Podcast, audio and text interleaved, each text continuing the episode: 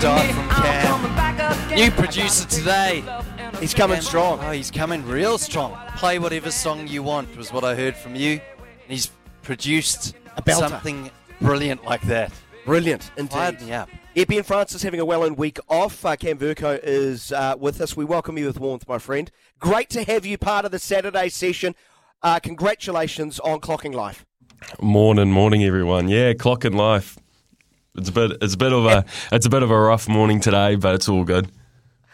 Oh, are you a bit dusty, are you? Yeah, slightly, slightly. I, Slightly? I, slightly. Nice. I Yeah, like it. a friend came back from Aussie and he's like, "Oh, maybe we've got to go to BYO," and I'm like, oh, "Okay, all right." Oh, the old BYO. I do love a BYO restaurant, Grant. What do you take to BYO though? Two bottles. Two of anything. I mean, we took Yeah. boxes to this one. Yeah, well, generally. Boxes. You, you want to be couth, don't you? Can you take a box to BYO? Is that To a few. frowned upon? A, a, a crate day. a crate day is a great day. Settling in At- from 3 p.m. Welcome, uh, Cam. Hopefully that's your real voice and, and not just you know um, you know uh, brought on by last night's uh, heroic performance at the BYO. Uh, thanks so much for joining us uh, throughout the show through to one o'clock. Uh, and welcome to everyone. Our number is 0800 150 811. You can text us on double eight double three. This is the Saturday session. We are through to one o'clock. Thanks to our dear friends Rum and Que, award-winning rubs, sauces, and seasonings. What have we got coming up on the show? Well, plenty. Uh, we will uh, talk some cricket, golf, rugby. Yeah, We're, we're going to catch up with a, a very, very confident English cricket fan, aren't we? very confident. I mean, I'm excited because the Ashes are on. Yeah. Um, I'm disappointed that New Zealand don't play In the Ashes. something equivalent of the Ashes. A- Like, again, we've been rudely excluded from the Ashes. once again, Another, it's, it's absolute disgrace. Yeah. Since 1882, these two sides have been thumbing their nose at us. and we've still got a mace that's placed at the Basin Reserve Museum. it's not ours the anymore. World Test Championship It's not ours anymore. winning team four years ago. Yeah. About four years ago now? The original, The original. the OGs. The OGs. We were the OGs. We Yeah. were. Fi- no one ever, as we said last week, no one remembers who climbed Everest second. No, they don't. Although we, we did search it up. I can't even remember his yeah, name. and I, now. yeah, and I'm pretty sure I got that wrong too. Yeah. Anyway. But but you're right. He is a passionate fan. He's someone who was our strength and conditioner at the Wellington Firebirds and played collegians cricket with you. But he is fresh out of Yorkshire, so we wanted to get someone with an English perspective yes. on the Ashes because we couldn't find someone Australian. And if there is someone No, Australian, no, we're going to speak to an Australian next week.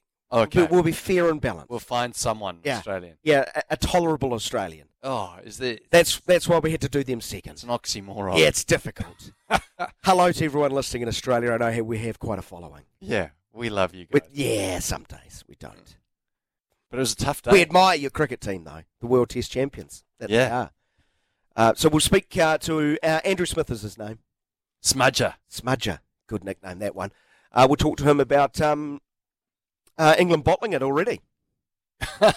well, I don't know about bottling it. No, we'll go through the uh, some of the decisions Decisions. that were made. Interesting, game. Very interesting. So he's going to join us between 11 and 12 o'clock, uh, as will uh, David Bieleski. Uh, many would have uh, heard him during the week, I think, on Smithy's show, throwing out some amazing predictions like Fowler and Schauffele will be leading after the first round. I'm pretty sure um, early in the second round, they're first and third, respectively. Uh, David Bieleski from oh, at Deep Dive Golf, golf writer and analyst will join us before 12 o'clock. And we'll speak to the doyen of rugby commentary in this country after 12. Grant Nisbett has probably called some big games over the years and probably called some amazing performances. Well, he had a big game last night and he saw an amazing performance from one team as the Blues uh, were thumped by the Crusaders. Uh, we'll get Nisbo's take on the game last night and what he's thinking about uh, the second semi final. Uh, all the regular features along the way. Uh, the sporting tips you should probably run a mile from. We will play fact or fiction at some stage.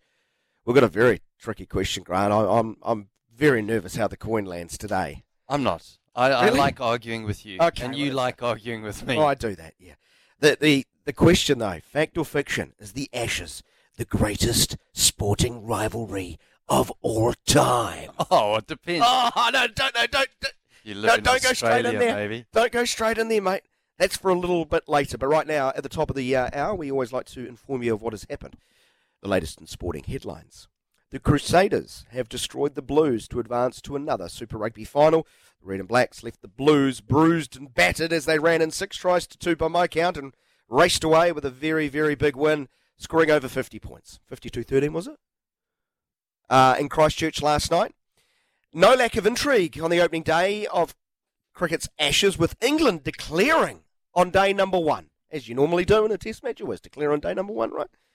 Uh, late on day number one at Edgbaston, to be exact, uh, after electing to bat on a rather flat Edgbaston wicket, England posted 393 for eight in just 78 overs before sending the Australians in to face four tricky overs. Usman Khawaja and David Warner survived with Australia 14 without loss at stumps. Earlier, Joe Root top scored with 118 not out.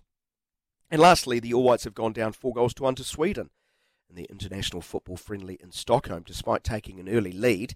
Callum McCowatt's eighth minute goal put New Zealand in front, but Sweden stung New Zealand with three goals in the final seven minutes of the first half, and then added a fourth in the 92nd minute to round out the scoring. The All Whites now turn their attention to their second match against Qatar in Vienna. Just waiting for you to sing Vienna song from the 80s. No, um, that is Tuesday morning New Zealand time. So there you have it, the very latest in sports headlines. Right now, we always invite you to join the show 0800 150 811. That is our number. Taking your calls this hour, double eight double three. Plenty of sport for us to get our head around. But can I start off with the Crusaders smashing the Blues, Grant?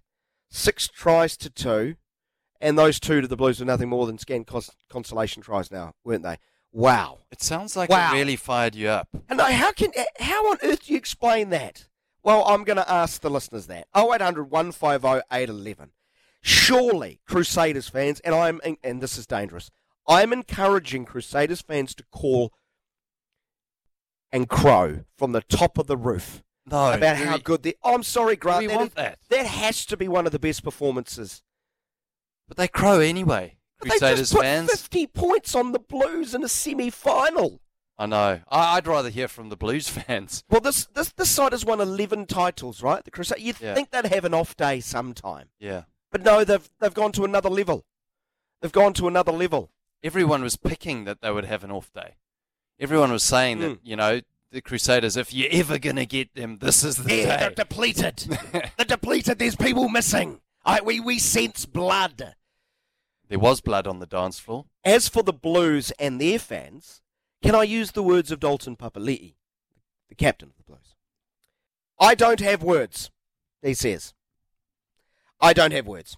I think the messaging was there before the game, but out there, I think the buy-in wasn't there, and it showed in the first couple of minutes. We were getting back shoulder passes. Boys were just doing the weren't doing the basics. I'm not pointing fingers. I was out there as well.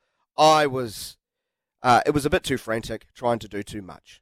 So he says, I don't have words. Do you? 0800 150 811 Blues fans. Let's rip into it. Full lot board of calls already. Let's go to Steve first up. Hello, Steve. Hello, Steve from Auckland. Yeah, yeah, morning, morning, morning, guys. Boy, um, sometimes you just got to take your medicine and uh, man, and, and suck it up, guys. But listen, the first thing I want, want to say is, you know, there was a lot of talk about there were people coming out of the woodwork when there was when the Crusaders were stuttering a little bit during the early rounds during Yes. the year, and Yeah. even even people were people were questioning Scott Robertson's credentials. Well, after last, yeah, exactly. After last night, that was a coaching masterclass. When you consider the personnel that he doesn't have available, including Mr. Lineout himself, um, Whitelock, you know, to me, the sign of a good coach is an ability to use his whole squad and get the best out of that squad. And, you know, even he said it himself squads win championships. And boy, that was a masterclass performance. I actually don't want to focus too much on the Blues, even though I'm a Blues supporter, because that was such a good performance. Yeah. It probably put a few guys who probably were expecting to hear their names tomorrow night rolled out, but it's probably put a couple of guys in jeopardy and it's probably promoted a couple of guys into this All Black squad, namely Lester Nuku and Christian Lio-Willie, who's basically, mate, Mm. only about five or six k's away from where I live here in Auckland. Another one that got away. I thought has just been outstanding, not just last night, but through the season. There's a little bit of Jordan Taufua about the way he plays. Yeah, yeah, yeah. I see that. yeah, you know, and and he makes contact post contact meters through the tackle, and Lester Nuku again last night. But tactically, these guys are so good. I don't think the Blues really knew what hit them, and like I said, I don't really want to focus too much on them. But man, So, so you're not even take- angry as a Blues fan, Steve. Here, you're you're just more in awe of the opposition. Oh, abs, ab, ab, abs, absolutely. Because you know the Blues Yeah. performance does not surprise me because we've not seen a full 80-minute performance. We know they're pretty much an individual uh, uh, type uh, type of team, and you know, unfortunately, you know, Beauden Barrett. I know there'll be a lot of people out there saying you Yeah. shouldn't, have, shouldn't have left the Hurricanes, and I and I think there might be a little bit of truth in that because his style probably suited Welcome to my world. Steve. Welcome to the world, to my world. Won't you Mate, come so on just- in? Bring him home. Bring him home. Hey, Yeah, got to get to the other know- calls, Steve. But thank you very good, much for being so magna- mag- magnanimous. I think in defeat. yeah. That's classy stuff. We'll Thanks, go to we'll go to Steve. Joey next. G'day, Joey. Yeah, g'day lads. Yeah, we, we didn't turn up. We got spanked. Um, Crusaders played well. They were always going to play well down there. Um, Beauden Barrett didn't do anything. Um, at the moment, he's living on his reputation, as far as I'm concerned. And uh, if you're Wellington, you can have him, to be honest. Um, and they played better. But we weren't, uh, not just, it just can't just blame him, but um, he hasn't played that, that well, I don't think. And uh, as I said, you know, um, we, we, we lost it in the, in the forwards. We dropped the ball. We made too many mistakes. Um, we were just, we were terrible. But all kudos to, uh, to Crusaders. They come out firing and they blew us away. Yeah. And when that happens, when you're playing a semi-final, you know, uh, um, final, semi-finals football, you got to be up for it. Um, no, I'm sorry, we weren't up for it. It was, it was just, it was just terrible to watch as a, as a Blues supporter.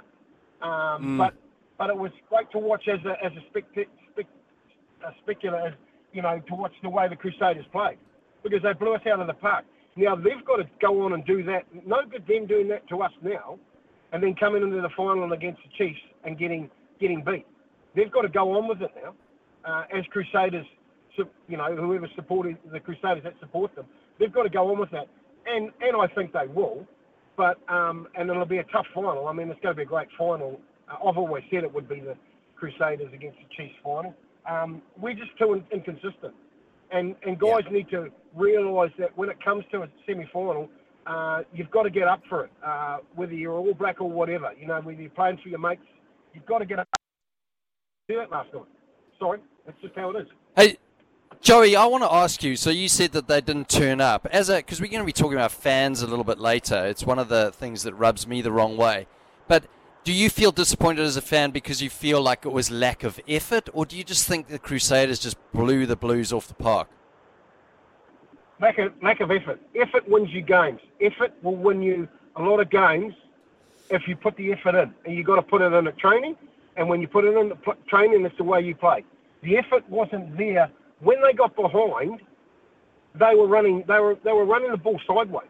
They were just just passing the ball, skipping out a man. It was all too easy for the Crusaders. Going, oh, it, it was just so easy for them.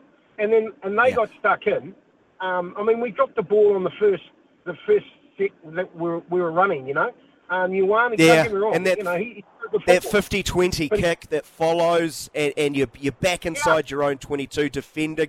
So that was an error. I, Yeah. I think what you're saying, Joey, was reflected by Leon MacDonald uh, when, he, when he said it took us 65 minutes to get into the contest at the breakdown. Yeah. 65 minutes Yeah, into well, a that's semi final. right. That's pretty. Da- that's that, that, he's been quite nice, but it's also quite damning of, of his own team, isn't he, Joe? Joey, when he when he says Yeah, that. Well, that's right. One of the one of the guys that did did play reasonably well was Dalton Papali'i. He won a lot of got a little bit of ball for us, you know, from from a bit of the breakdown. But you, as as loose forwards, you've got to play as a um as a trio. You know, you've got to play as a team, as, as an loose forward team. and and you can't just have one guy. One guy can get you can get away with it playing weak sides. You won't get away with it playing really good sides. And it's happened to the All Blacks when they've come up against average sides. We get away with it. When we come up against really really good sides, they nail us. And that's what Ireland and and, and that have done to us. You know, and that's what you, Hey. you've got. You've got. You've got to have a team. Yeah. Great to chat, Joey. Just make sure you go out. Um, you know, when you put Beauden in the courier van, can, can you bubble wrap him, please, and send him to Sky Stadium? I'll, I'll be there to I'll be there to welcome him back with open arms. Thanks, So- Joey. Thanks, Joey. G'day, Dean. Dino. Are we allowed to laugh? Are we allowed to laugh? Like, really? I mean, all I want to say is, thank God Grant Fox isn't picking the All Blacks this year.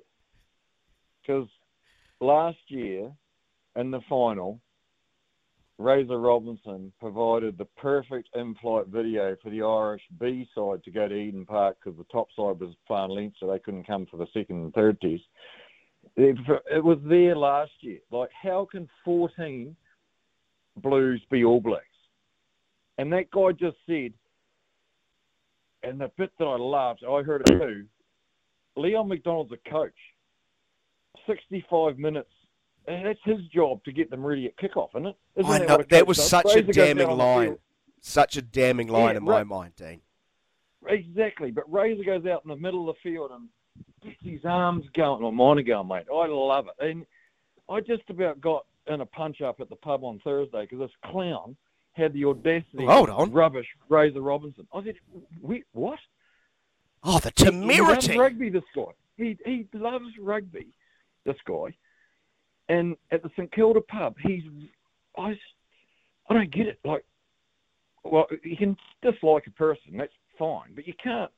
You got to have facts. I said, like, he's going to win seven in a row, possibly, but he will get them there. And I said, there are eight and a half All Blacks he can't pick because of injury, but there's no way that two of those All Blacks aren't taking a needle to get on the field, Ethan and, and Sam, Mm. if they don't believe the players they've got replacing them are ready. And it's going to be five years before anyone will come close to that Crusaders thing now, because those young kids, eh, eh, eh, like the guy's a god. Like why he's not, he should be just coaching the All Blacks now. We put all this money and things into the woman to get them ready, and we've left the flagship sinking like the Titanic under the guy we've got. Like, but Foster had his team picked last night, and he was looking forward to Sunday. He's going to be nervous reading out the names now, isn't he? Well, Well, we're, we we can only wait and see, we can only wait and see on that, Dean. And you know, I, I completely agree with how complimentary you should be of of the Crusaders and what Scott Robertson has done. I I, I think you and I we we we disagree on where the All Blacks currently are right now uh, in the context of 2023. I certainly hope you're wrong and I'm right. and, and you know what? Perversely, you're probably hoping when all is said and done that I'm, I'm a little bit, I'm maybe more right. But uh, we'll just have to sit and wait with regard to the All Blacks. But boy, uh, whoever's going to face the uh, Crusaders next week has a heck of a job on their hands. Great to chat as always, Dean. We can go to Murray, is it? G'day, Murray. Azza. Hey, uh, in Christchurch, it's about 32 degrees. The sun is so bright. I got two pairs of sunnies on. Oh, getting sunburned. Hey, just got You know, you're getting you're getting closer to the sun by sunburned. the day in Christchurch, aren't you? As you're sort of elevating. yeah, You know, yeah. Hey, just a couple of things. That call got two callers ago was saying about people were questioning Razor's credentials. You know, earlier in the season when we had a couple of losses. How can you question a guy who's won six on the trot? Because we all know in sport, within that period, you, there's been a cycle of change with your players. So you know, you get great teams that are good for two or three seasons, um, but that that's all rolled on. So it does say something more than than what we're seeing on the field to their success. Oh, Barry, There's no way a team in Super Rugby should be winning this much. you can't you can't ignore what he's done. I- i- If you still find ways to criticise him at this level, he's unproven at international level. Yeah, that's a fair enough question, Grant. But clearly, these people have made up their minds, haven't they? I, And just it just won't be moved. I have to be honest. I actually don't. I don't think it comes down to coaching. A lot of it. I think it comes down to senior players in the team. I, I I was always in a player-driven environment rather than a coach-driven environment. I think the coach adds strategy and maybe a, a, a level of um, being calm under pressure around the, the coaching unit. They they look after the support staff, whereas I think the leading players look after the energy on the field and everything player driven um, on the park. And I think the coach has input to strategy.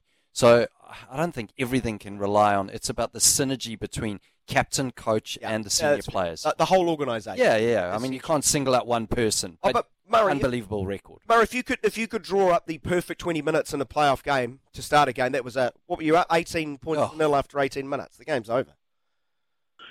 And I think, as Razor said, he was nervous. We were all nervous. I think when it was 15-3, we were about five or six minutes to half time. You get very conscious if they score, you know, they somehow score out wide, kick the goal, that is 18-10, they're back in it. So there were those crucial periods. And, and, and I've got to say, I was nervous. Once we ran and once we got into the, you know, got into the 20s and we got more than a couple of scores away, you know it's going to be difficult. Because not only do they have to score, it means the the, the the opponents, the Crusaders, they've got to drop their effort from a from an eight or a nine to a five to let you in it. You know, there's a pendulum. It's not Yep. just about how you play, um, how you want to play. It's how your opposition plays. So I think it it got really difficult. But it's it's disappointing to believe the Blues came down there and didn't put up more fight. Am I the only one thinking that? No, no, no, you're not, Murray. I, I, I'm concerned for your health. Make sure you put on plenty of sunscreen today, my friend. Enjoy the victory, yeah, Murray. yeah, and put on some clothes too, Murray. And, uh, go put the on some Brumbies. clothes. Good on you. We'll get Thanks, one guys. more in before we take a break. Um, gee, the calls are coming in thick and fast, and we love it. Love hearing from you on 0800 150 811 8833. John's been waiting patiently. We'll uh, get to him before a break. G'day, John. Hey, how you going, guys? Oh, mate, oh, you're in Christchurch, so not as good as you. Yeah. Yeah, I was at the game last night. I've never, in the 29 games that we have won here in quarters and semis and finals, I've never missed one. And my mate said to me, "You got to go tomorrow. You got to go last night because you can't jinx it." So yeah, no, it was great. It's just the different the difference that I saw in that game was, like I say, Dalton played really well in a losing pack, but I thought the difference in that game was Richie Mo'unga. He just and and Jeez, a lesser extent as well, Will Jordan. Richie Mo'unga was just amazing. You know, you watch it live as opposed to TV, and you just don't realise how quick it is on TV. It was just so fast. You know, you know why He's such a good player at that level. Oh, He he was good so good. Like he just con- he just controlled him and Drummond are just a beautiful pair. And Braydon Ennor, Jesus, Braydon Ennor and Jack Goodhue, better be named tomorrow night, otherwise there'll be a stringing. I tell you that. they were. Uh, hey John, Should I- John, this week there's been there's been a lot of people bagging Super Rugby and you know the crowds and just the entertainment value. Right. What was it like? Uh, what was it? What was it like in the crowd and the atmosphere? Oh, it was really, really good. I mean, you know, it wasn't sold out, but there was 15,000.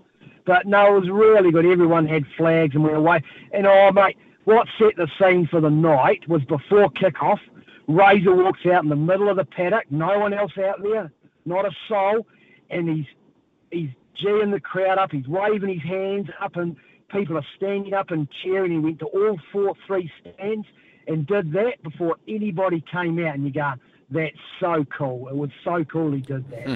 It Are you telling me just- that a rugby coach tries to connect with his fan base at the game? Yeah, yeah. Oh, Yeah, right, that he's been doing for six or absolutely, uh, seven yeah. years. He, I think he's great at that. He reminds me of like a, a football manager trying to G out the crowd. Oh, Jurgen Klopp. Yeah. well, the shades and I of him, sitting next to blondish. of, yeah, and I, was, and I was sitting next to a couple of blues guys, you know, and they, and they just shaking hands saying, Jesus, how good are you blokes? They were just, they were blown, and, yeah, they were and blown John's just nodding. well. And John's just nodding at them with, with the biggest Yeah. smug smile on his face, going, I've seen. Okay, you've seen 29 playoff victories in a row in Christchurch, one of the most extraordinary streaks in sport. We talked about it this time Yeah. last year, didn't we? 28's a number we Yeah. can't get our head around. What, uh, is Yeah, that the best performance you've seen, or one of the best? How, how would you judge it against all of them? So the second, yeah, that would be one of the best. And I'll tell you, the second best one I saw was when we beat the Hungarians, 19, 19-3 or 19-6. That was a, that was really gutsy, ballsy effort as well because they were a bloody good side. people don't realise how good they were, but they were very, very good.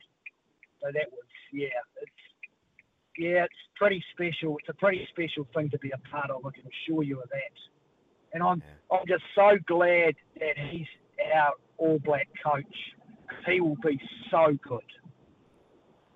So. Well, every, everyone, John, everyone's commented on Razor Robinson this morning. He's getting big raps, and I think everyone can't wait for him To to, be just get into the seat. I can't get. I can't look beyond 2023, but I, I'm fascinated to see how he goes from next year. Uh, I think he's proven Oh. himself over and over and over again at this level. Uh, good on you, John. Uh, enjoy the victory. Good luck for the final. Yeah. Thanks, John. Our numbers Yeah, are go the, 100 Bru- go the Brumbies. Go the Brumbies. Everyone's a Brumbies Go the fan. in Brumbies. Come on, the Brumbies. Razor Robinson and the Yeah. Brumbies have got a lot of airtime this morning early on. Good on you, John. I love it. 0800 150 811. They won another grand final. Double eight, double three. I don't blame them wanting to see that again after last night. That was impressive. Gee, it's already 25 minutes after 10. Best we take a break. Back uh, with plenty more of your calls and text messages. Um, open line talk. We Open line talk. uh, The hints in the name. If there's something you want to discuss, now is your chance.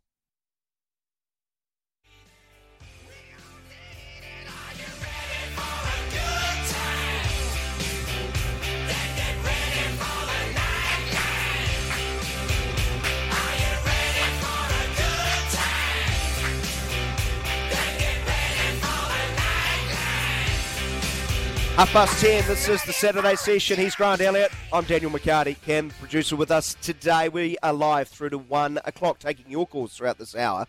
Feel free to join us. Uh, we've had a swag of calls. Both both sides of the dial, both sides. Yeah, The, uh, vanquished. disappointed, disillusioned I'm not- Auckland We fans. start off with Steve, who's, I'm not angry, I'm just disappointed. Yes, Really? in the effort Yeah, yeah. of the players. Uh, 0800 150 811. Uh, Blues fans, uh, the coach, uh, the captain last night, I don't have the words to describe what happened. You have to have the words. You though. have the words. Uh, fill in the blank. Blues fans love to hear from you and Crusaders uh, fans. This, this is an open invitation to Crow. Uh, 29 unbeaten games and playoffs at home.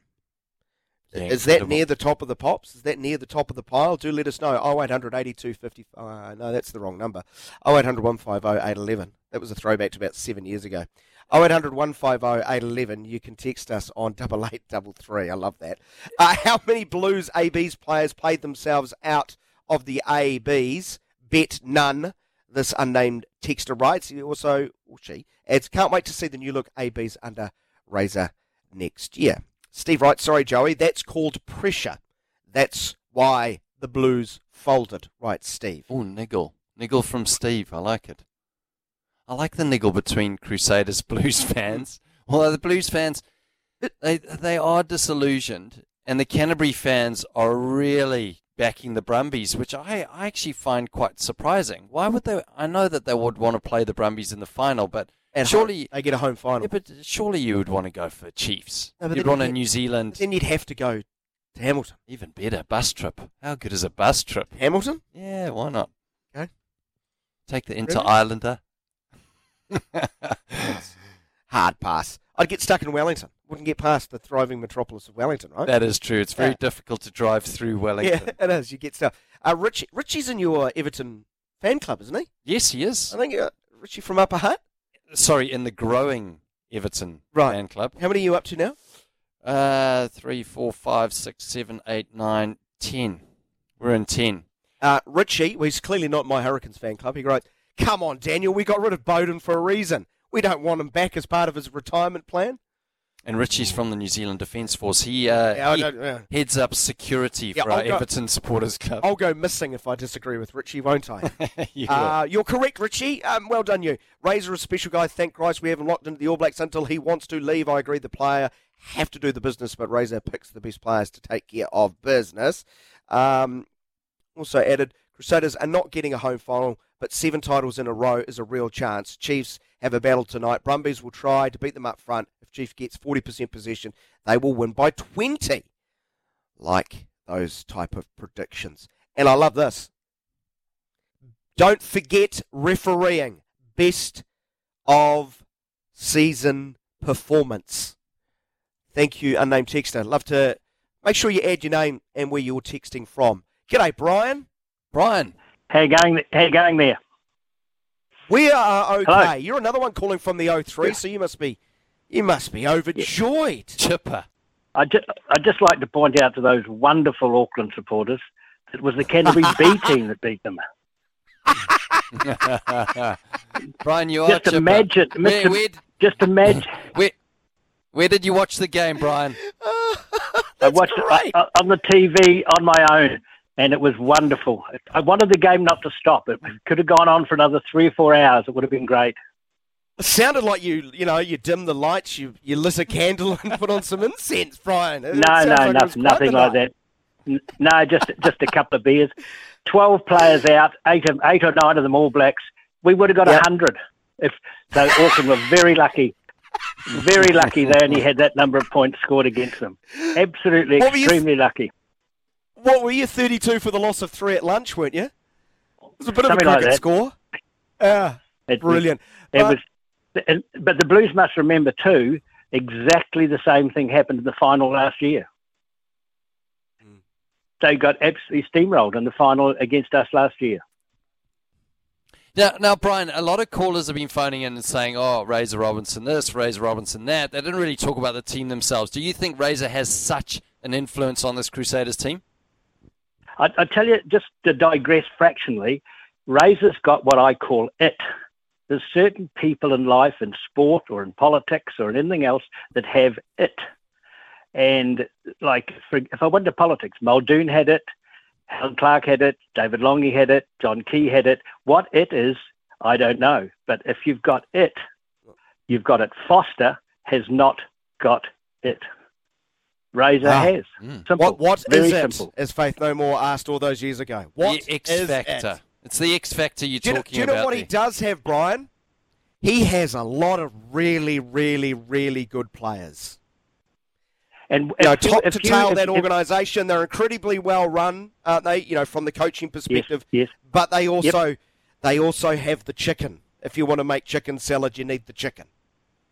If if you were a young rugby player coming through and you got the offer of joining the Crusaders um, uh, uh, under under squad or whatever they call it, the Hurricanes or, or the Highlanders or the Blues, where would you go? Where would you send your Uh, boy? Where would you tell him The where to go? Hurricanes, because because I live in Wellington and I know how amazing this town is.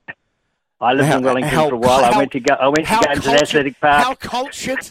How we'll out culture you at the end of the day. You know that's all that matters. I'm clutching at straws. Of course, you'd probably go to the Crusaders if you want to be an All Black. That's half the That's what I problem. You might argue with Super Rugby. A lot of people want to go No, there. that- And it best for No, the no, competition? the the good t- the good players go to the good teams.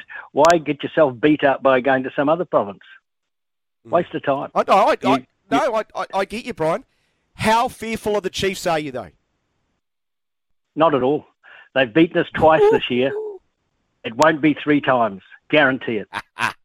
Love it. Wow. Great to chat, Brian. Hopefully, we can do it again real soon. Go take care. Thanks, Brian. Put that Cheers. candle and incense out now and enjoy the sunny Brilliant. What a rope. Christchurch. Fantastic. Really have enjoyed chatting uh, to you all this morning. Keep the calls coming. We're going to take a break, right? It's 23 away from 11. It's so groovy, it's out of sight. You can touch it, smell it, taste it so sweet. But it makes no difference cause it's not your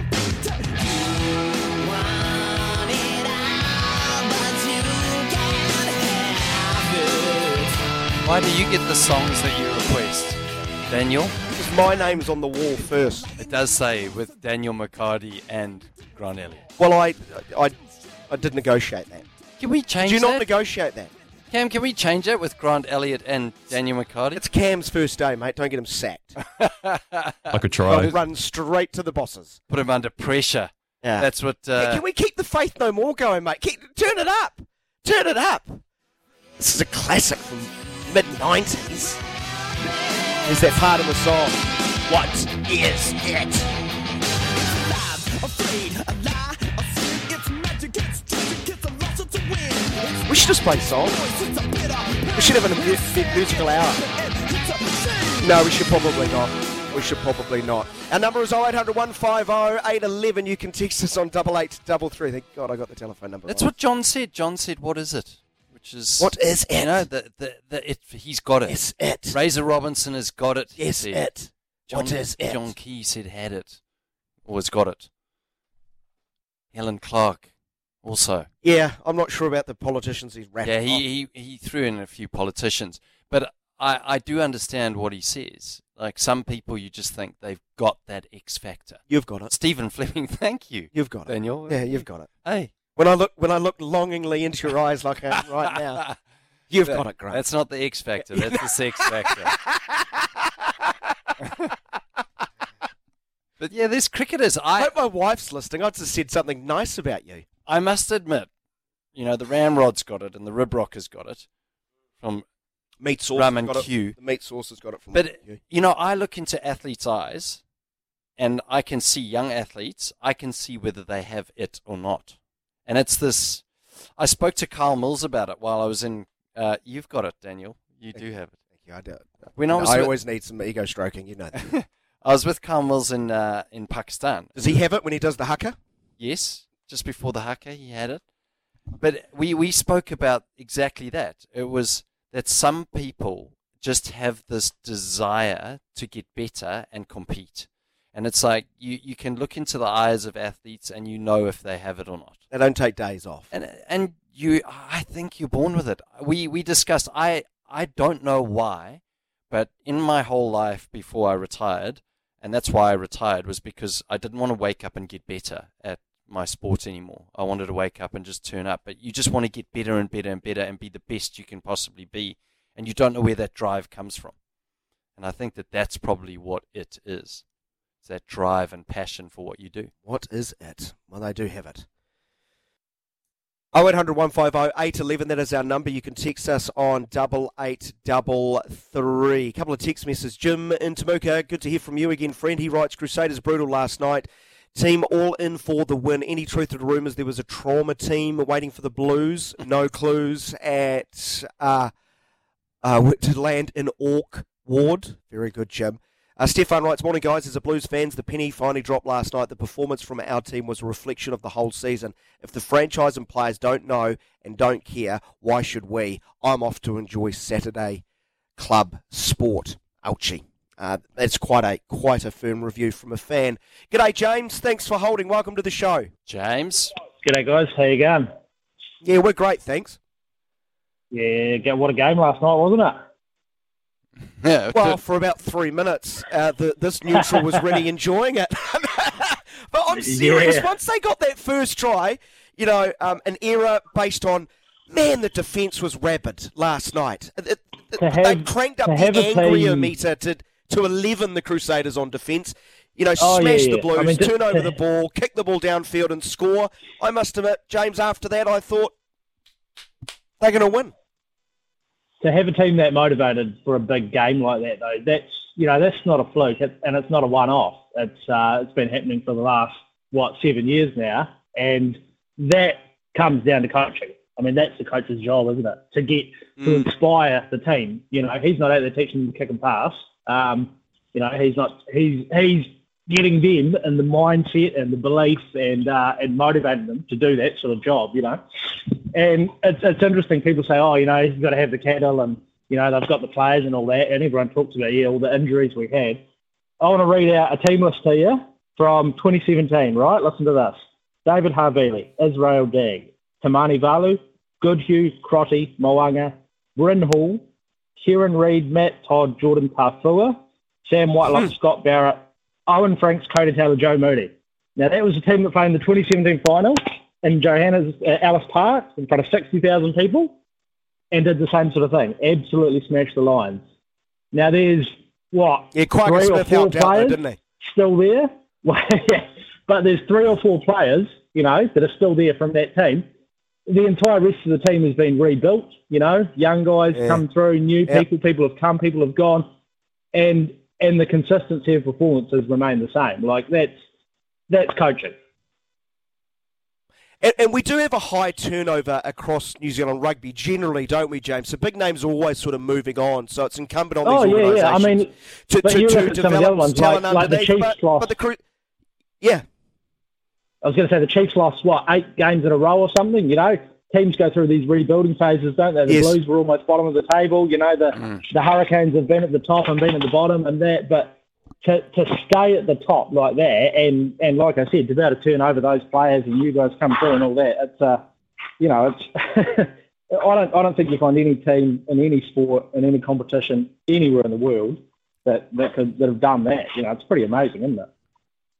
Uh, James, one of the things that you said is obviously about Razor Robinson, and there's been a lot of talk back on Razor and how well he did, and basically that he was the catalyst. However, I've got to say that if you're not motivated as a player to be playing in a semi final and you're not prepared to give as much energy and passion to that game, well, you've got to take a good hard look at yourself, don't you? Because you're on basically uh, one of the biggest stages of your career um, to go and perform and, and produce something for the fans. So I don't actually think it comes from the coach. I think that the coach facilitates maybe, you know, the energy that he demands from his team. But as a player, you have to look inwardly and say to yourself, I'm prepared to put my body on the line for my team today. But isn't it about the Yeah. coach? If you've got some doubt in your mind, Grant, as a player, so a left arm spinner comes on, Grant, Yeah. a, a bit of doubt co- goes into your mind, right? Mm. So it's about trying to remove that. But the coach, I- I think you're you're The onto coach- something. the coach builds the coach culture, can you know. Yeah. Yeah. Hey, hey, we, we've got to get to a break, James. Thanks so much for Thanks, calling James. in. Uh, enjoy the final, win, lose or draw. Oh yeah, no, it'll be another beauty, I reckon. Yeah, I was, I was, I, I was absolutely sure you were going to say it's going to be another win. Uh, you just stopped short. Thanks so much, James. Do appreciate it. Um, gee, loved all the calls this morning. Been a lot of them. Been I tell you brilliant. that. Almost ten minutes away from eleven. Back after this. Uh, thank you all for your calls this hour on 0800 150 811. A couple of text messages before we head to the top of the hour. Uh, last night clearly shows the gulf between Razor and Leon, the skill sets of both teams. They're just skills. Can, can I, oh, sorry, Charlie. I'll read your text out before I go on a rant. the skill sets of both teams are similar. Great players on both sides, yet the Crusaders embarrassed the Blues, who brought a pillow to a knife fight. Why do we call it skill sets? They're just skills, right? You don't go to Bunnings and buy a skill set, do you? Yeah, but Charlie can write whatever he wants. He can. It's Charlie. This is nothing against you. It's just it's up there with it's up there with learnings. One of those irritations that you have in life, like Foot I race. do on a on a Foot race. It's the other one that does my head in. a foot race. Foot race. It's a foot race. Well, what else are they going to use? Well, you can do the wheelbarrow race where someone holds your legs Right. and you go Yeah, on your hands. Yeah, I'd, I'd love to see that in a game of rugby when you know someone toes it ahead and there's a sprint for the ball. Oh, he's, he's run to the sideline. Hit his wheelbarrow. Depends what your there's an skills. egg and spoon. Depends what the skill set's like. Grant Elliott will be hosting the show in four minutes by himself at this rate. Uh, we got Ashes to come. We've got US Golf Open to come. The doyen of New Zealand commentary, rugby commentary, Mr. Grant Nisbett as well. How does he judge that performance by the Crusaders that he had the honour of calling last night? And he'll look ahead to the Chiefs Brumbies game for us. That is all still to come. I will continue to take your calls on double eight double three. Uh, Grant Elliott and I have been rubbed the wrong way as well. We'll get to that, but uh, we'll head off. Uh,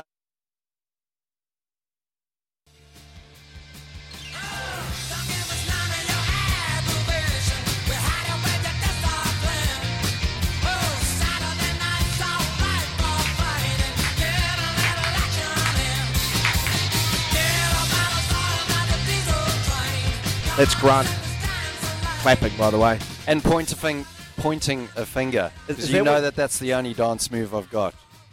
Is the pointing of the finger? Yeah, on the dance floor and then just the. What are you What are you pointing to?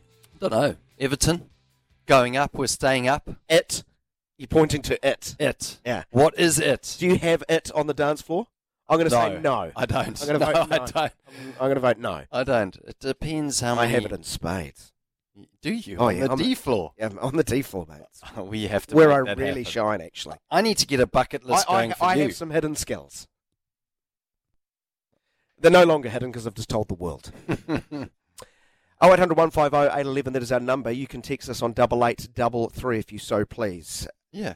Uh, like this message The hairy jab is a sexy beast from Nelly Furtado. Well, Well, there's a lot to unpick there. he or she's not wrong. Well, if it's Nelly Furtado, she, she has a New Zealand mobile number and that we can see it. Nelly Furtado. And Nelly's a, Nellie's A, a, uh, sort of a one two hit wonder. yeah What, early noughties?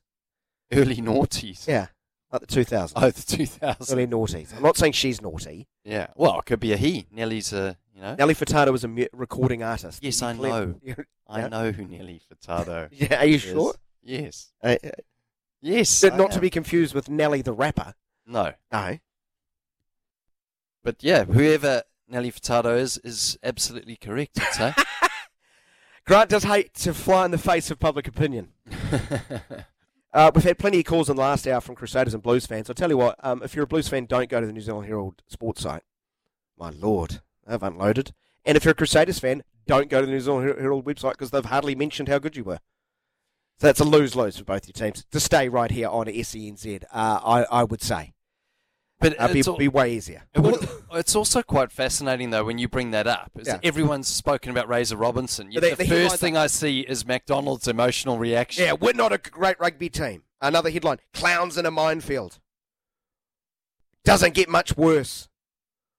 It's yeah. Let's celebrate. I mean, this is what uh, th- I think that fuels what I'm going to talk about later on, which is what rubs, rubs me the wrong way. It fuels the fans' emotions. Lovely segue, Grant Elliott. Uh, we'll get to rubbed the wrong way in just a moment. At the top of the hour, let's repeat the Crusaders. The mighty Crusaders were immense and incredible and brilliant last night.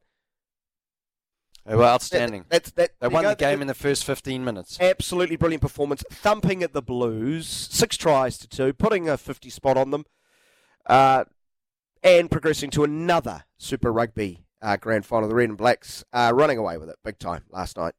Uh, interesting end to day number one of the Ashes Test at Edgbaston.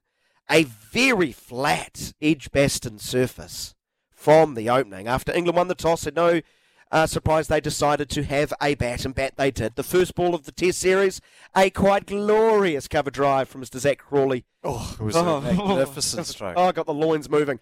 Uh, but at the end of the day, with the score at 393 for the loss of eight after just 78 overs, England decided we've had enough. We're, we declared. We declared. Put Australia in for the final four overs of the day. The Australian opener survived, 14 without loss, in reply to England's 393 for the loss of eight on an incredibly flat surface. I'll get Grant's thoughts on if 393 is enough. And the All, the All Whites, rather, my apologies. The All Whites, we're talking international football. The All Whites have gone down four goals to one to Sweden in their international friendly in Stockholm. It was chaos over the last seven minutes heading into the half time with Sweden scoring three goals. New Zealand, in fact, had taken a very early lead through Callum McCowatt in the eighth minute. Uh, one more in the second half. Into the scoring. Sweden won. New Zealand. Uh, Sweden four. New Zealand one. Uh, the All Whites now turn their attention to their second match against Qatar in Vienna, Austria. That is Tuesday morning. That is the very latest in sports headlines. Let's get to Rub the Wrong Way. Thanks to Rum and Q, award winning rubs, sauces, and seasonings. I'll start, shall I? You know what's rubbed me the wrong way, Grant Elliott? Oh, here we go. You know what's rubbed me the wrong way this weekend, Grant Elliott? The Crusaders. Oh, what's the wrong with the Crusaders? Crusaders? Roll the tape for the likes of Louis Herman Watt and the rest. It's that time of the year where I say, I bow down to the Crusaders. Begrudgingly. Holy heck, how good was that last night, Grant? It didn't seem fair. And that's what's rubbed me the wrong way.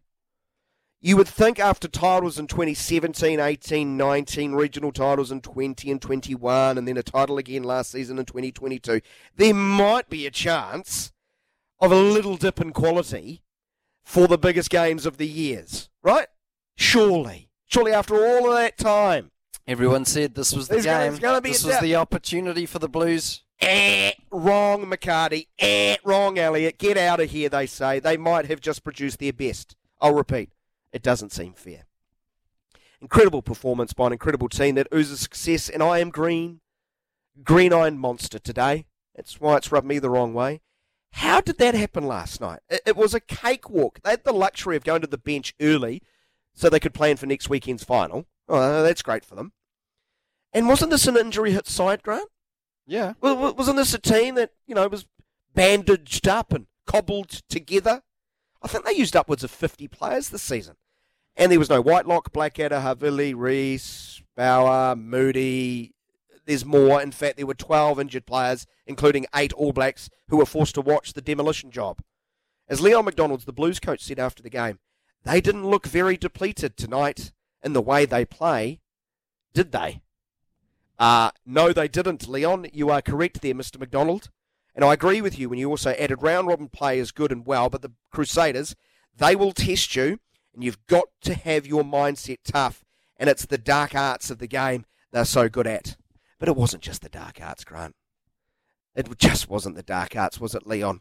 While the Blues have the firepower in theory, they were no match for a team that defended with rage, kicked well, used the ball in hand brilliantly, found space at an alarming rate. And as the Crusaders coach Scott Robertson uh, said, wow, 50 points, hugely pleased and satisfied by a hungry group. This is my really bad impersonation of Razor. Uh, we wanted a performance we are proud of. We wanted to own our own home and our own performances. They had so much firepower, but defensively we were on it.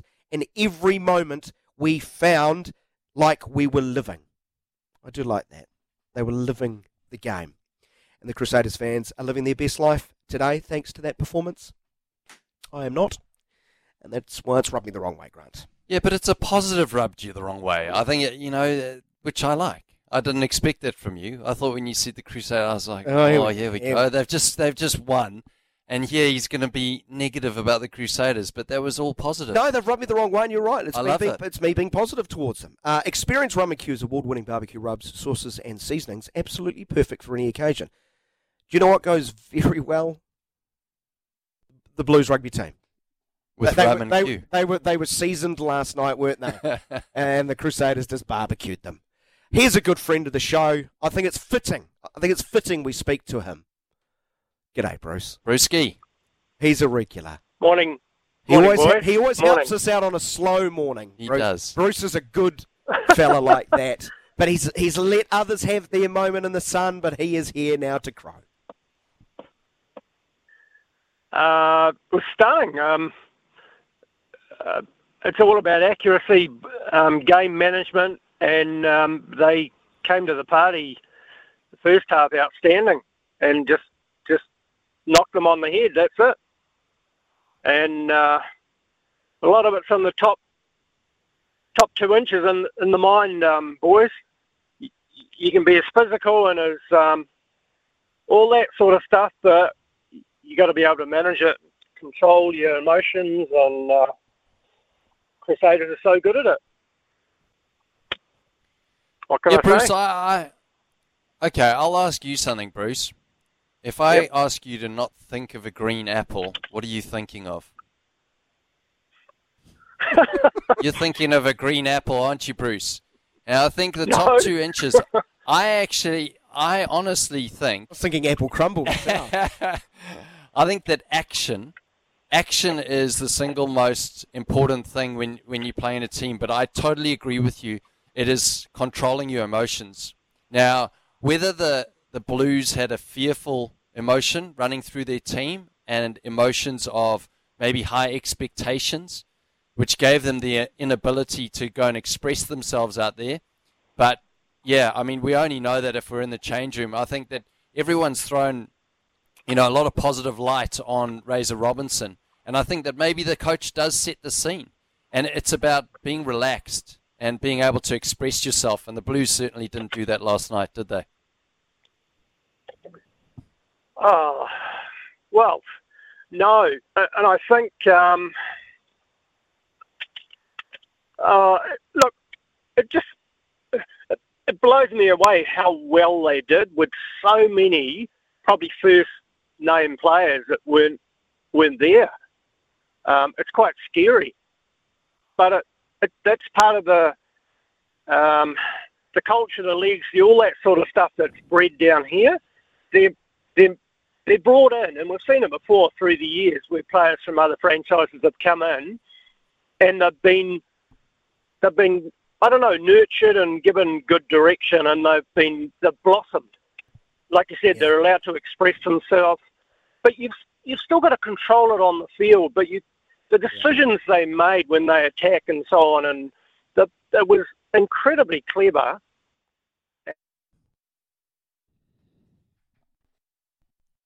The yeah, just um, well, yeah, Sorry, Bruce, you, you just dropped out there, mate. You, Yeah. you just dropped out, but Hey. hey, got to get to a break. I really appreciate your thoughts, my friend. Uh, go enjoy the week, and we look forward to counting down to a final. Yeah, we'll, we'll be talking a grand final Indeed. this time uh, next weekend. Thanks so much, Bruce. Celebrate, Bruce. Yeah, celebrate 0800 150 811 uh, 8833. And I'm in no way envious, am I? I'm in no way envious. Are you proud of?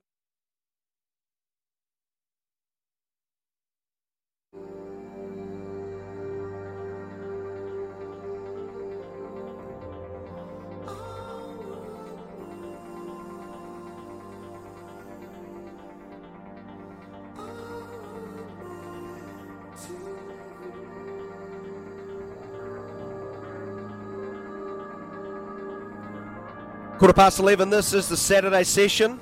It's a good guitar solo about to come up. Oh, it's, uh, I Let's don't keep know. it made me nervous. That music. It does? Yeah, it makes me a little bit nervous.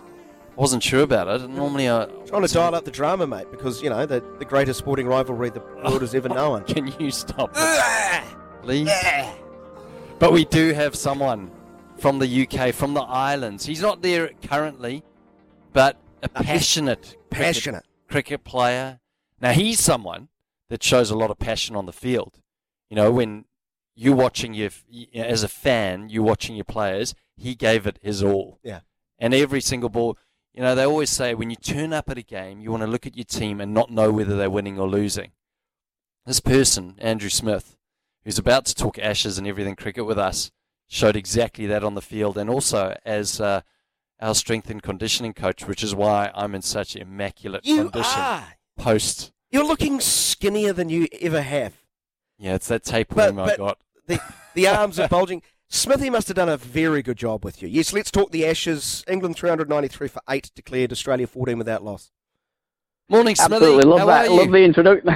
Good morning, fellas. Absolutely love that introduction. Hell of a build up, that. Oh, I love the energy in your voice. Uh, I'm, I'm surprised you've got any energy in your voice because I thought you would have been up all night watching the Ashes, Smithy. I, I did start off. You have to get up and watch. You have to be awake and watch those first um, few overs and hear the Jerusalem, and then see Creepy Crawley plant his foot, front foot down the down the pitch and smother it through the covers first ball, and everyone's going ballistic. But then also woke up at. Go on. How amazing was the reaction to that creepy crawly, f- the first ball of the Ashes, where he pumped it through covers, where they, they panned to Stokes and whoever the support uh, uh, manager was next to him. But the- the reaction was unreal, wasn't it? Oh, I think there's been a hell of a build-up for it. So you know, something had to release, and for it to be the first ball and the crowd to go ballistic, it was an epic start to the uh, epic start to the Ashes. And then I woke back up at four o'clock to see Joe Root um, nudge that single away to get his hundred, and everybody again erupts. So it's just going to be a. So I mean, I, I'm excited, obviously, but it's going to be such an exciting um, Ashes series in the UK. I can't wait.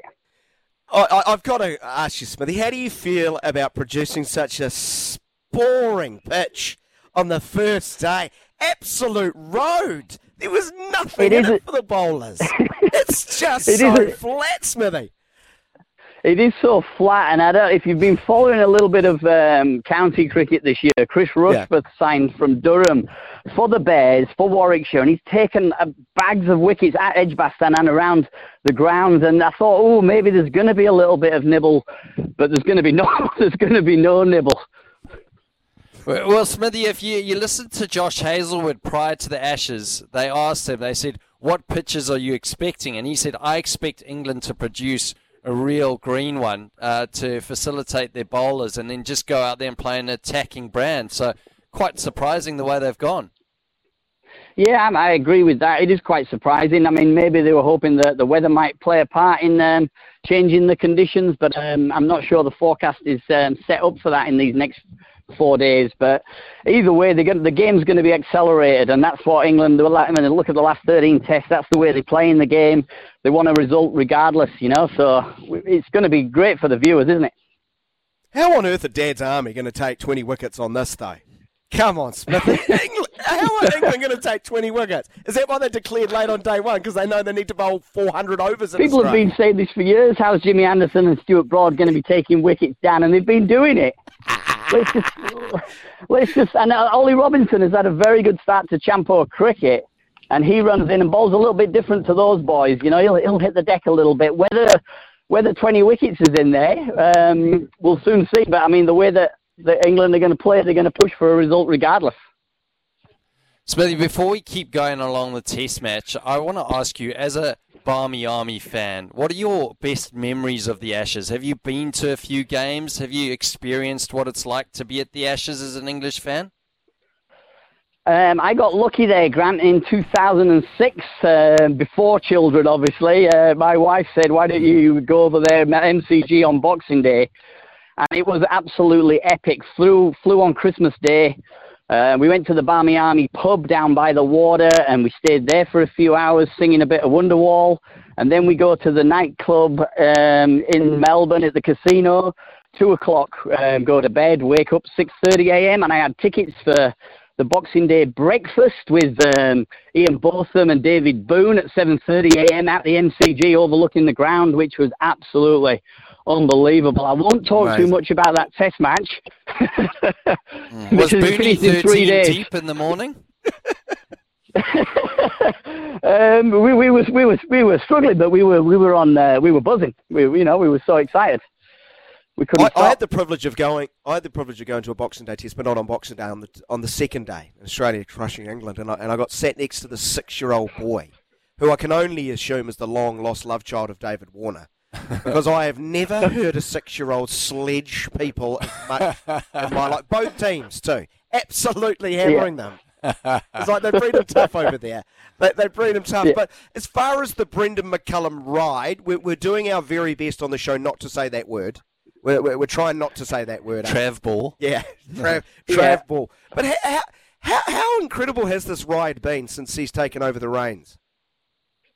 It, it's been immense for English cricket fans to watch a different brand of cricket. You know, I've still got my close friends in Yorkshire who are not happy with it and have changed the name to Bollocks Ball. They're not happy. They're, they're, they're not happy one bit. It's just not enough straight bat. There's not enough. There's not enough shoulder and arms. You know. That's because It's they the- came from Boyk's ball, didn't they? Yeah, well, Geoffrey What do they Boycott ball. want? Tavaré and Boycott to be opening the batting again. They would, they would much prefer that in Yorkshire. This is too much of a. My, my dad, my dad has to, you know, he's, he's saying it all through gritted teeth. Is my dad when I speak to him. yeah. But, So not, not but everyone is on board despite all the winning. Because they've done a lot of winning. Oh, no, no, It It hasn't just been entertaining. It's been it's been winning cricket as well. it, it has, I suppose. There's a lot of people who are potentially a little bit stuck in their ways. You know, my dad probably being one of them, to be honest. But I, I, as a cricket, as a red ball cricket fan myself, I absolutely love um, Brendon McCullum's philosophy, the way he's brought in um, Ben Stokes, obviously um, leading from the front and pushing everyone to play the same way. I think it's brilliant and brilliant for the world game, to be honest.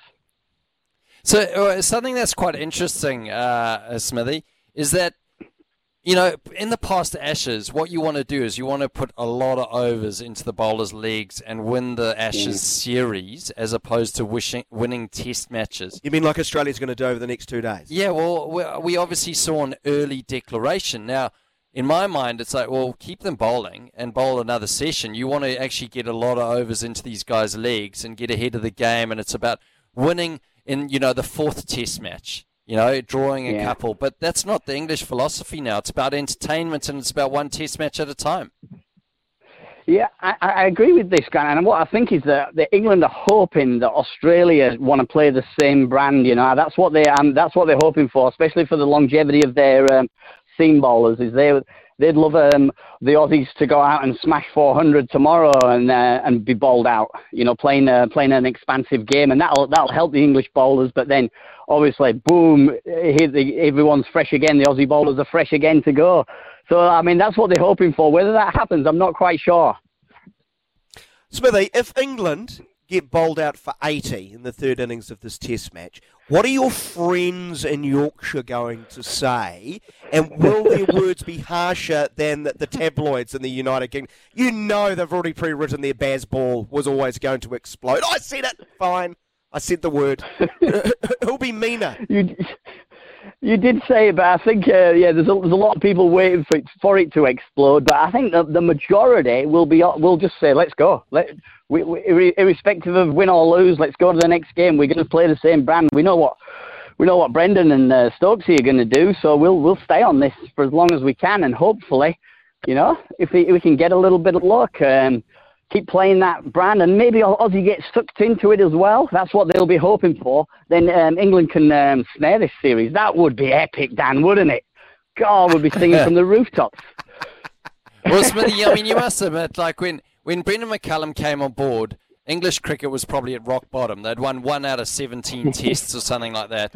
And um, and I said they had no talent. You argued that they actually had quite yeah, a bit I of said talent. they had Ollie Pope. I, I was. Yeah. But now Baz has come on board, so they've come from rock bottom. So even if, like Dan says, something does happen, there's a bit of a hiccup, whatever. I guess that everyone's looking at the Ashes as the litmus No, no, test for England uh, cricket Shh. here. Do you hear that? The sharpening The of sh- the knives. They'll, re- they'll be ready to lance it. They'll be ready Well, to lance what- him. They can't, they can't have their. f- They can't trip over the hurdle in this series. It means too much. What? Well, what is what is happening now? I, I, what I've seen when I'm following county cricket is that this is uh, starting to filter down. You know, teams and individual players are actually starting to change their cricketing style because of what's happening at the very top of the game. And if they know they want to get into the um, England setup, they know they have to play a certain way. So I think it's it's good for the future of English cricket. You know, if Baz can stay involved and they can keep winning. Yeah, well, Dominic Sibley then from Surrey definitely battered himself out of contention. He got 100, his first 100 in 11 years for Surrey since age group, um, off uh, 368 balls. So. Uh, That's my workhorse of the week nomination right there. What a legend. He, he, he did he did set up a hell of a win though, knocking off 500 in the last innings though. Yeah. But he's still not But- getting picked. Smithy, I'm going to ask you to do something for me, and you don't have to, but I know that you do like singing quite a bit. Oh, Do you know one thing? One thing I loved in my first ever Test match, uh, which was against England in Napier, I memorised all the songs. You know, Jimmy Anderson's song, the Yeah. Stuart Broad song. Um, we had uh, Tim Ambrose as keeper. Remember that song. We've got Ambrosia. Um, can you can you maybe give me a few lines of Jerusalem? It just really fires me up. What age, Grant? I can't give you Jerusalem, but what I'm going to give you is um, one of the four, the 40 year olds. We've got to stand up for. We've got to have a shout out for the 40 year olds out there that are still playing Test cricket, and it's oh Jamie, Jamie, Jimmy, Jimmy. Jamie, Jamie, Jamie, Jamie Anderson. Oh, Jamie, Jamie. this is the guy you're going to have to watch uh, tonight and in the morning to see how many wickets he can tick off because he's standing up for the 40 year olds all around the world. Smithy, great to hear your voice, my friend. Enjoy the next uh, five or six weeks. Going to be fantastic, and uh, you know, uh, great to hear your voice. Go well. Love the passion. Yeah. Smudge, thank you so Cheers, much. Cheers, Dan. Cheers, Grant. Have a good one, boys. See ya.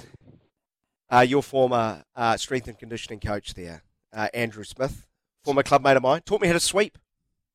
Oh, did he? Uh, During a game when I was struggling against an off hand, he just, During a he game? just wandered down and shouted, Dangerous. "Sweep it, man!" I swept it after that. it was like, great coach when he shouts at you. And Smithy's what five, nothing. Yeah, five seven. But you're so right. A great, positive guy to be around. He's got it. He he has got it. He's got it. He's absolutely got it for sure. I hope you enjoyed that. Well, next week we want we want to speak to a proud Australian fan who's not obnoxious, uh, uh, obnoxious right? That's Yeah, g- give us some options. then we- Text in some options. we went through our contacts. Went. I don't think we hit no one. I've got I, I have got Mike Mike Hussey. Yeah. would be quite good if I can get him. A former player. Yeah, We were thinking more fans. yeah. You want a fan, don't you? Do we have a text in? If you've got an Aussie mate that we that is not obnoxious, can you text in? It's pretty bare at the moment. Double eight No double three. coming Send through. his number, and um, em- they might end up being a guest on the show next Saturday. Yes. Uh, wa- waving the flag for Australia. We've had the uh, the Englishman, the Yorkshireman had to be a Yorkshireman, didn't it? The problem is, I is that that. I love how they're not loving it in Yorkshire. I know, they like bring back Boyk's all, ball. all this winning. I'm sick of all this winning. We're just not doing it the right way. we can't moan about our cricket like we normally do because Yorkshire do. They they get fired. They're they're probably half empty, wouldn't they be? Whereas Smithy sort of bucks the trend of Yorkshiremen. well, if they To start up their own nation, Yorkshire's probably the most likely of the counties to do that, isn't it? Yeah, yeah. And Geoffrey Boycott Oh. wasn't very complimentary about anyone in cricket. Bob Willis must have been from Yorkshire. Was he from Yorkshire as well? I don't think he was, no. Oh, wasn't he? Not? No. Any hoot. We're going to take a break because uh, on the other side we're going to update some golf. Uh, the US Golf Oh. uh, Open is on major championship. Got to get um, movers and shakers on day number two, and uh, we will uh, do it with the man who was on with Smithy earlier in the week. Had some incredible predictions as far as uh, how uh, the first round would go. Uh, let's see what David B- can do. Um, at Deep Dive Golf. He's a golf writer and analyst, and he's going to join the show after this break. 29 minutes away from uh, 12 o'clock.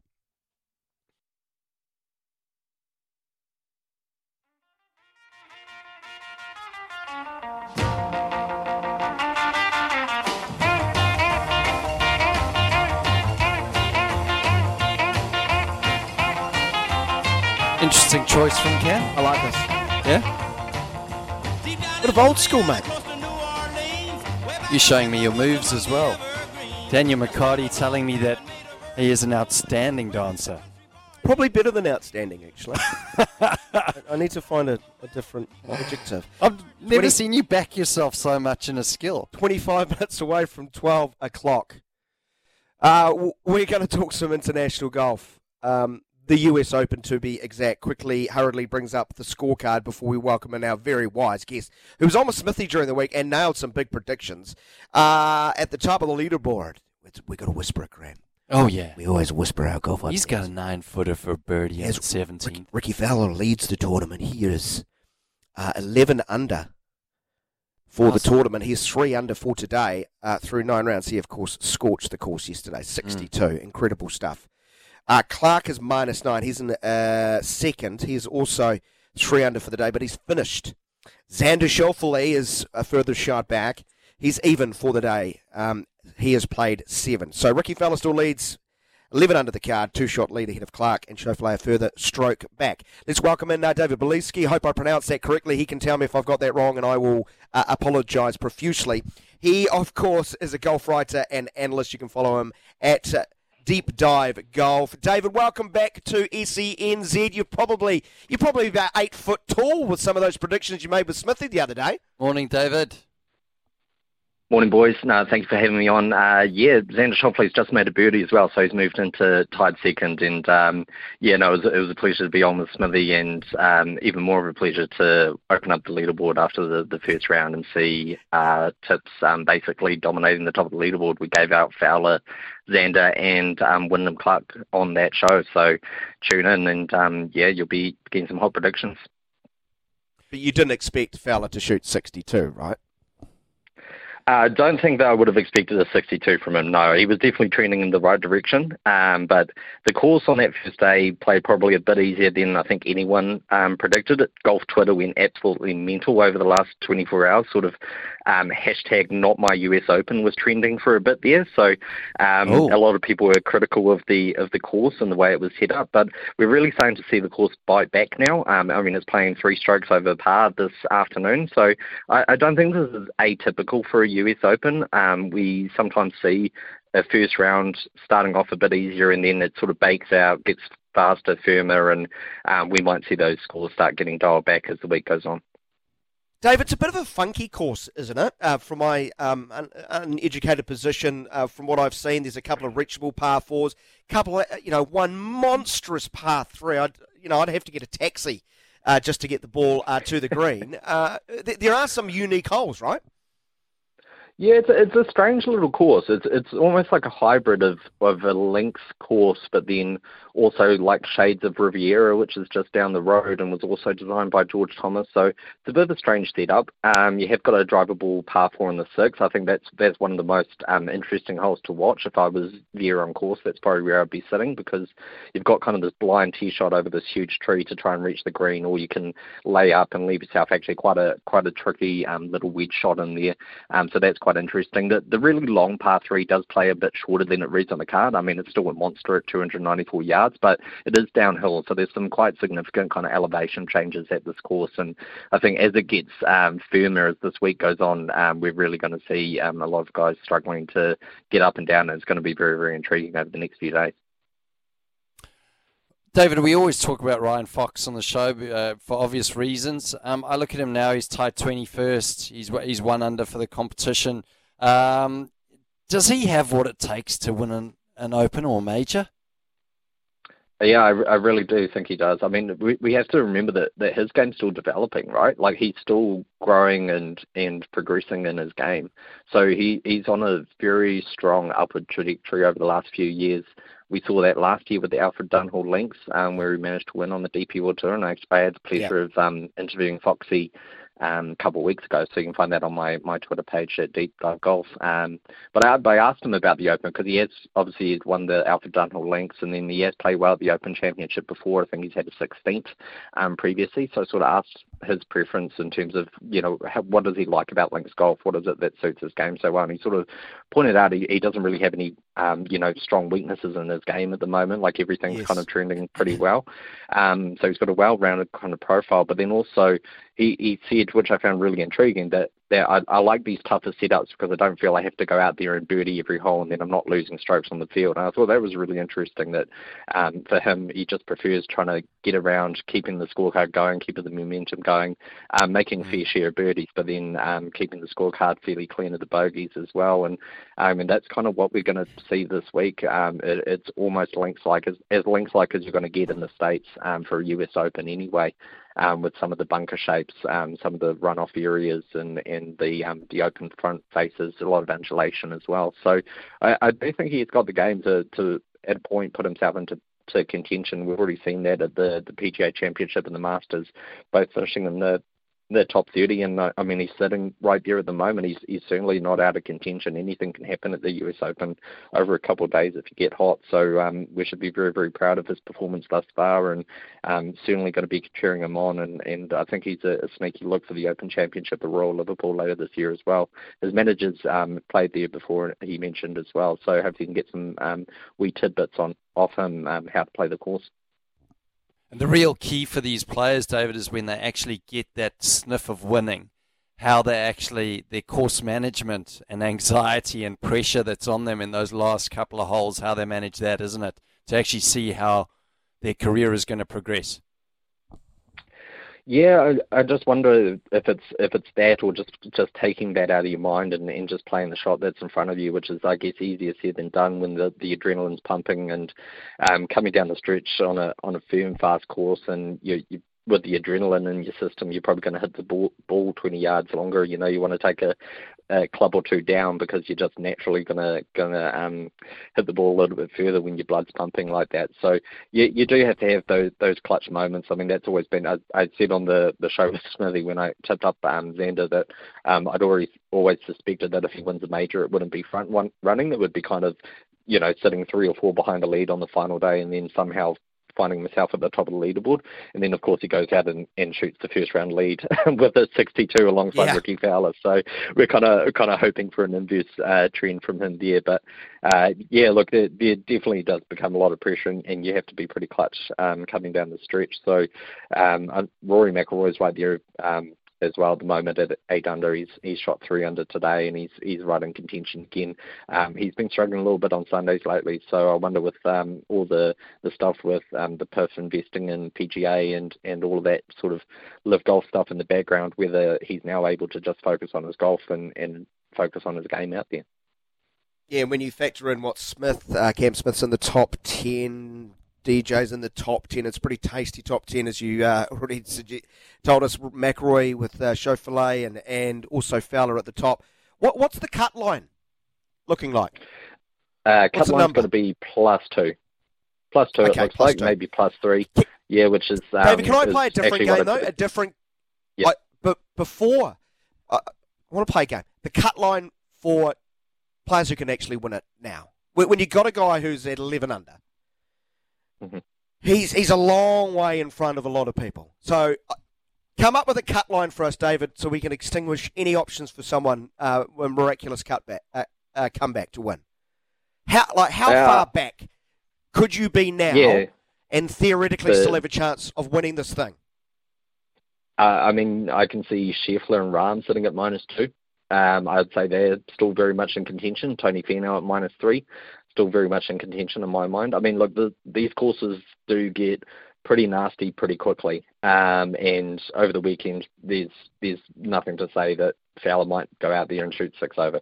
You know, it, it does happen, and when you we you capitulate pretty quickly out here when um, when your game's not exactly on point. I, I think the course thus far has played pretty fair, um, despite all the criticism. Like if you hit good shots, you're going to have the opportunity to make birdies, and if you don't, then um, you're going to be punished accordingly. And we saw that with Dustin Johnson today, hit a quadruple bogey on the the second, um, and still somehow managed to um, to shoot a decent round today. So you know, if you you you hit the good shots, you'll find yourself in position. But um, but yeah, if you, you make mistakes, then um, they they do capitulate and start adding up um, over time. So cut line's going to be plus two, which um, look, you know, if you're that far back, you're not you're not going to be winning it. But um, you know, it, it wouldn't be absurd for someone, you know, like Rahm or Scheffler from minus two. They're they're still absolutely within within range of this tournament.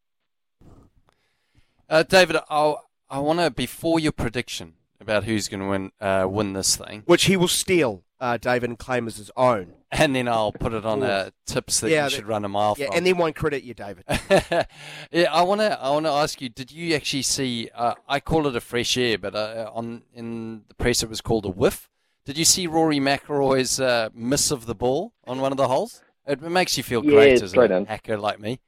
How did that happen? Yeah, no, gives gives hope to all the amateurs. Look, I mean, the the, the Bermuda rough is particularly around the, the bunkers. It's kind of a bit odd. They've got this hybrid of around the greens. You've got the the usual kind of Bermuda rough, and then around the bunkering, it's even thicker, like it's over five inches, and it's Bermuda mis- mixed with um, some fescue in there as well. And when your ball's buried under there, you know, you're not sure just how deep the, the golf ball is to the ground. You know, it could be right hard against the surface or it could be sitting up a little bit. And so he's gone just basically just straight underneath the ball when he's, he's hit it and, and basically hit air.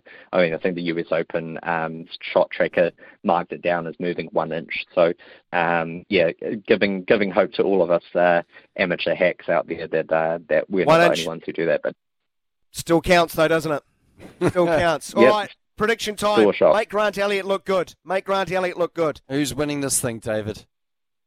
Uh, Well, I mean, I've got the top three on the leaderboard at the moment, mate. So I'm I'm, I'm hoping it's either. Fowler, Clark, or Schauffele, um, because that that would be great to see. Um, I, I think Fowler's actually he's got the, the credentials to, to come through. Um, he's been in contention recently. Um, he- I mean, at, at multiple tournaments, um, but most recently he's been kind of in the heat and battle at the Memorial. He had a putt to um, share the lead coming into the back nine, so he's put himself well into contention um, over the last few tournaments. Look, I, I do think someone like a Tony Finau, a Scheffler, and a Rahm have the credentials to jump up this leaderboard. So you can probably find a bit of value live at the moment with them um, sitting that far back. They're going to be at a bit of a longer odds than they probably deserve. But um, yeah, McIlroy as well. I think he's a he's a fantastic shout um, right there as well. Um, he's actually the the favourite, but in terms of um, my modelling, those top four, Fowler, Clark, Schauffele, McRoy, hold about um, 85% of the win equity at the moment. So suspect it will come from one of those four, and hopefully, hopefully it's one of the three I tipped out early in the week with um, Smithy. Come, come on, Foxy, and come on, Johnny Rahm, of course. Big Jon Rahm fan I am. David had to cram him in there somewhere. Thank you so much uh, for joining us, giving us uh, great analysis. Keep up the fine work, uh, David, and all the very best. Thanks, David. Yeah, thanks, team. Thanks, team. Absolute pleasure having you on. You can follow David at Deep Dive Golf. Golf writer and analyst David Lesky joining us there. It's 12 minutes, in fact, just shy, 12 minutes away from 12, back after the break.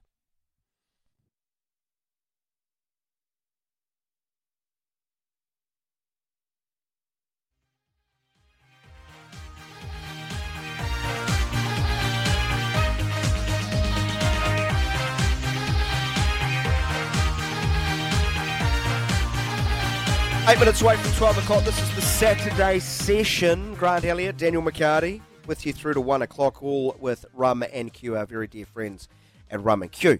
Uh, speaking of Rum and Que, uh, rubbed the wrong way. I had a bit of a whinge about the Crusaders. You Uh, did? Well, it wasn't a whinge. It wasn't a whinge. It was No. gushing in praise, really. Yeah. Um, no one in my family will look at me in the eye with uh, any dignity ever again, will they, after that? Well, I, spe- uh, I think there is there there is a lot of tall poppy when it comes to the Crusaders, and I just look at. I, uh, am just jealous. I'm I'm the green-eyed monster. That's all. That's all I am. And we would like to know also not only what Grant was rubbed Grant the, the wrong way. We'll find out after um, well, about ten or twelve minutes to be exact. Uh, but we want to know what our listeners, what, what's rubbed them the wrong way this week. Because you can win something, can't you? Well, yes, there there is a prize pack. There is a prize pack. No, even Uh, more reason. Thanks to Rum and Que. Uh, experience Rum and Que's award-winning barbecue rubs, sauces, and seasonings. Absolutely perfect for any occasion. Uh, you've heard my uh, whinge. Uh, just text in double eight double three. Uh, if you can't send a text like someone did last week, you can call it in. You can call it in on 0800 150 We want to know what's rubbed you the wrong way in the uh, the world of sport, and you could have a wonderful prize pack thanks to the team at Rum and Que coming your way. Mark has entered the spirit. He got in nice and early. Um, and he writes, What's rubbed me the wrong way? What, what is Leon MacDonald's next job? Attacking coach for the All Blacks? World Rugby must be afraid, writes Mark. well, Mark, the, the guy who outcoached him last night handpicked him to join him. So maybe, maybe don't, don't let it colour your perspective of him as a coach completely and utterly and totally. Just maybe. Uh, this is not a nomination for Rub the Wrong Way, this is from Anthony, and it's and it's quite a saga. I'll get to it. Morning, lads. Why the hell? Why the hell we get the Crusaders to play on Friday night? A Friday night, not good for the mindset. As a Chiefs fan, I fear the bo- the boys' minds will be on the Crusaders next week rather than the Donkeys this week. Bloody Crusaders. We could beat the Blues hands down easy in a final. In the final, did someone not tell the Crews, bloody Saders it's the Chiefs' year? Like the bloody boundary countback all over again? He goes on, does Anthony? Had so much hope until last night. Bloody hate those Crusaders. Too bloody good. Living rent free in my head, writes Anthony in Rotorua. that is a magnificent rant, Anthony. Three separate text messages. Hope you're doing okay. Take a deep breath. Inhale, exhale. Listen to the wind up music. After the air break, we'll have the very latest in sports headlines. What's rubbed Grant Elliott the wrong way? And we play fact or fiction. Is the Ashes the greatest sporting spectacle? I'm sorry. of all time, Grant. I'm getting carried away.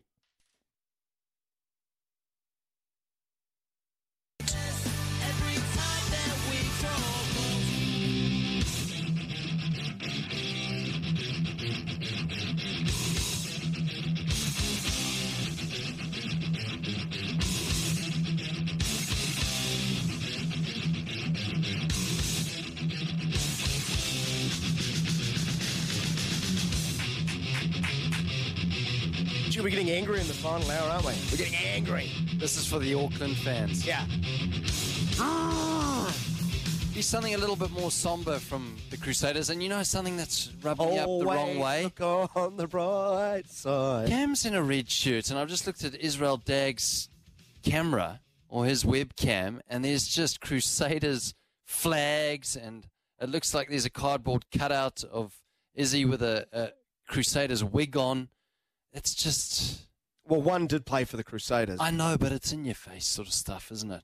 Oh, jeez. That's really rubbed you the wrong way, isn't it? Yeah, well, that's not what I'm about. But yeah, you haven't won it yet, Izzy. You've still got to get to the final, you know? Humble in victory, humble in defeat, all of that.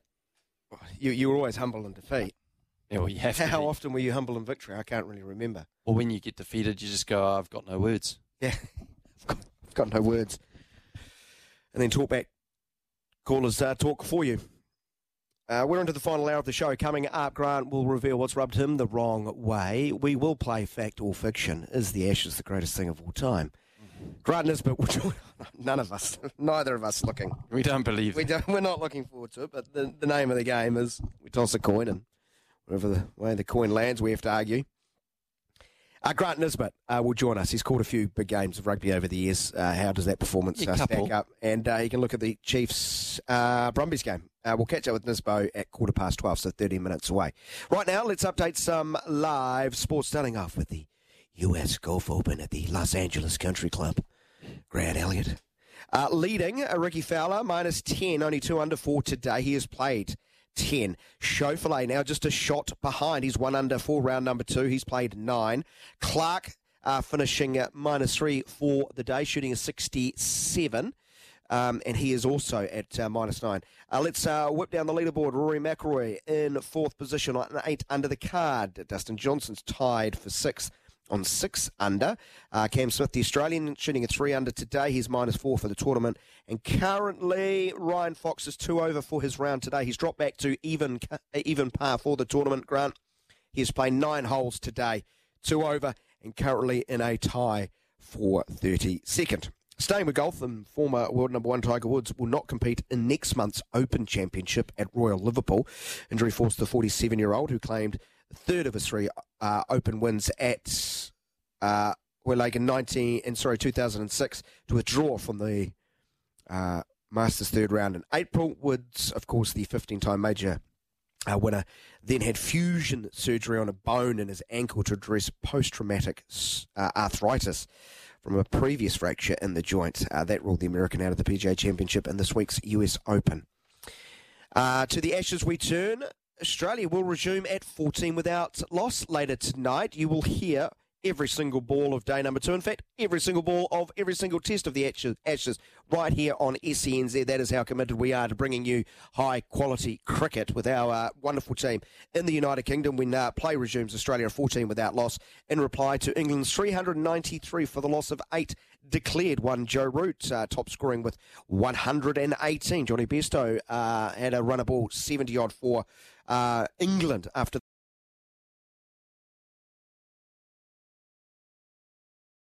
loss later tonight. You will hear every single ball of day number two. In fact, every single ball of every single test of the Ashes, right here on SENZ. That is how committed we are to bringing you high quality cricket with our uh, wonderful team in the United Kingdom when uh, play resumes. Australia 14 without loss in reply to England's 393 for the loss of eight declared one Joe Root, uh, top scoring with 118. Jonny Bairstow uh, had a runner ball 70 odd for uh, England after they won the toss and decided to bat on an absolute road, flat as a pancake it was.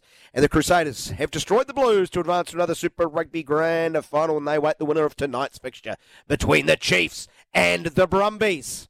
And there's been a lot of Cantabrians phoning in saying, "Go Brumbies." And I'm going to say, go Chiefs. Go the Chiefs. Yeah, I want Have I done well to not have a whinge about the end of the Hurricanes Brumbies game from last weekend? That was a try. Well, he got the ball down, didn't he? Yeah. He got it down. Yeah, we the- haven't whinged. We haven't whinged about it. No, I haven't. Ardie Savea, post match interview, Did well. masterclass. Yeah, he did very well. To show clear disappointment and emotion, but also taking the high road. Yeah, yeah, yeah. Hard to tick both those boxes. I hope when I grow up, I'm as, as mature as Ardie Savea. Chances are quite Real low. slim. slim Jim.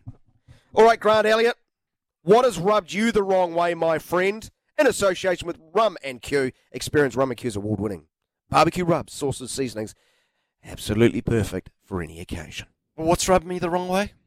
It's simple. It's fans. Ooh. Fans that turn up and think that because they buy a ticket to a game, it gives them the right to throw abuse to athletes on the field. As an athlete, you know you're going to cop it from the press. You normally do, like we, we saw in the rugby press this morning. Um, and you expect to cop, you know, some abuse from fans while you're on the field of play and probably the opposition when you're playing against Australia. The problem I have with it is that it becomes acceptable behavior for our children who watch it at the game. I watched this disgusting video of the Carlton Blues getting booed off the field as they walked down the um, players' enclosure and fans telling them they're a effing disgrace.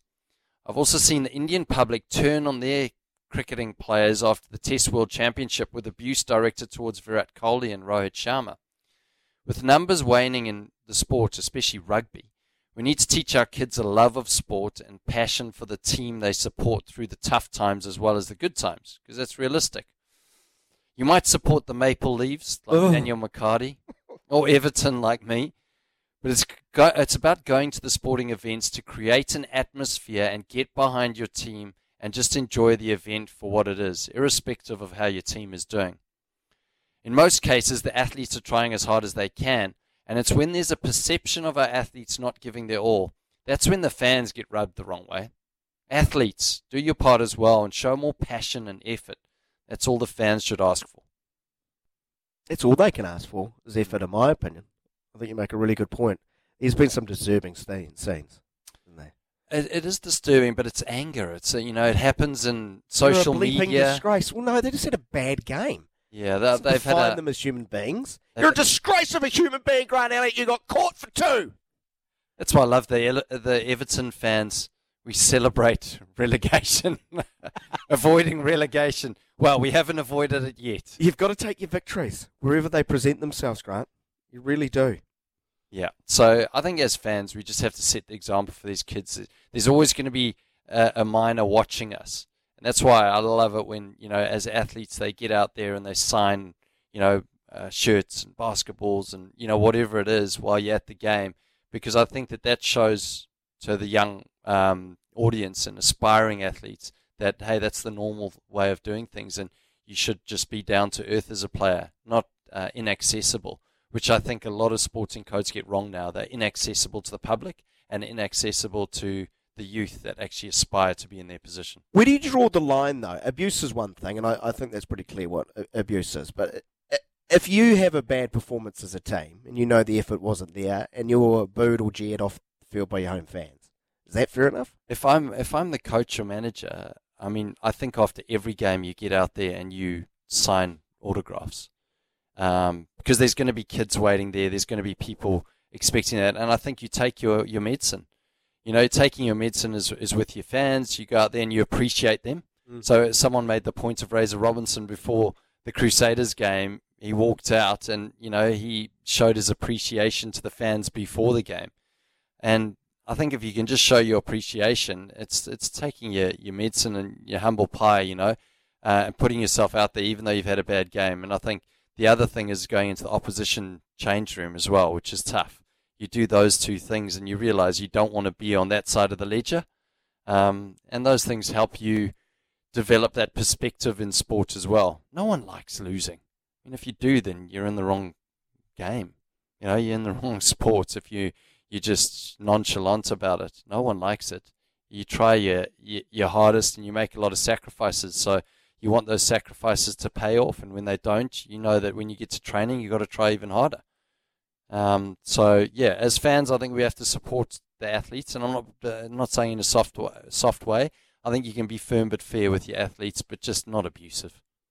Appreciate that, Grant. Uh, that was what's rubbed Grant the wrong way this week. If you want to play a part, double eight double three. Send your suggestions through. What's rubbed you the wrong way? Ken writes, uh, "This is part of what's uh, wrong with Super Rugby. Blowouts in the finals uh, like that don't help the cause. I, I guess from a neutral perspective, it's not ideal. I, I'm racking my brain. I, I'm sorry, I can't remember a 50 point semi final in a long time. I, I think that was a real outlier, Ken. If I'm wrong and you've got an example, feel free. But that they were that good. The opposition was well below a standard required, but I I, think it- I, I, just can't I just can't look beyond how good the Crusaders were last night. Uh, they really were. Uh, we've got one here. No name, but I love it. I've spent 15 minutes trying to think of a non obnoxious Australian person you could get on to comment on the Ashes. I have two the original Blue Wiggle and Flipper. Anthony. Wasn't his name Anthony? No, I well, that remember wa- my Rig- Wiggles years. Oh, do you? No, well, not personally, but Stephen like Fleming. I thought was an excellent Wiggle. Stephen Fleming was my favourite Wiggle. the yellow Wiggle. No, he was the red Wiggle, I think. Oh, okay. Or was he? Yeah, You might be right. one. And, Gil- uh, Gilchrist. Adam Gilchrist was also one of the Wiggles. Fantastic. Absolutely brilliant. Troy writes, Hi team, it rubs me up the wrong way that Leeds United get got relegated, that the Blues Blue Origin won, and to get the trifecta last night, why is Leicester Fainga'anuku leaving New Zealand on this sort of form? It's almost, Troy, you listened to my rub me the wrong way from last weekend. Yeah. uh, When he, he was centre of my thinking. He also adds Troy to finish on a high. Bazball continues to deliver. Can it bring the Poms the urn? Question mark.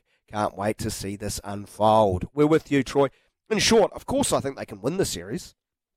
Yeah. I think they can. I, I can see outcomes where both teams uh, can win the series, and that's why it's so delicious. Uh, this proposition. We will argue later, though, this hour, if the Ashes is the greatest sporting event of all time, Rivalry. rivalry of all time. we we will play fact or fiction when we have to debate topics. Sometimes we don't want to debate. Uh, we'll be forced to take a side, and we'll do our very best. Coming up on the other side of this break, though, we are going to talk uh, Super Rugby, that performance by the Crusaders, and look ahead to the uh, Chiefs Brumbies second semi final. We're going to uh, catch up with, the, with Mr. Commentary. He's seen some good performances over the years. How does Grant Nisbett rate that Crusaders effort? He'll join us after the break.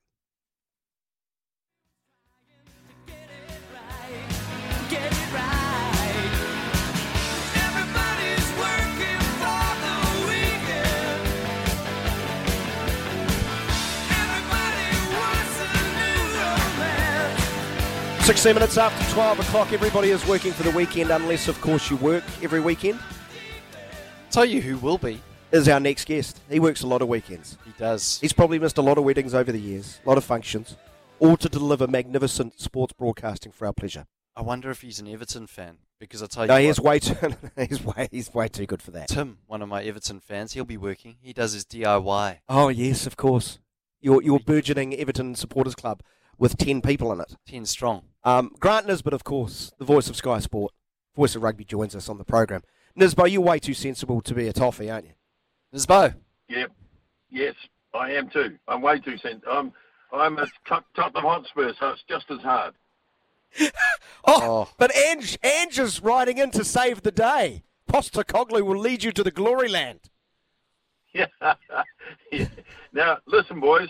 I've only agreed to come on the show if Grant can do his impersonation of Hugh Bladen one more time for me. Oh yeah, you you do like it, don't you, Grant? Okay. well, in that case, I'm going to have to do it then as well. Actually, I touched base with him the other day because um, He's been quite unwell. I heard he, he wasn't doing that flash. He had a he had a stroke, but I I just asked him. I said I, I just wanted to drop your line, see how you're going, and he went, "All's good, thanks. Hope all is well with you. Cheers, Hugh." So I just said I missed that dulcet tones of Matfield makes the ball available out wide to Du Preez. Dupree to Habana, Habana, Habana for the try.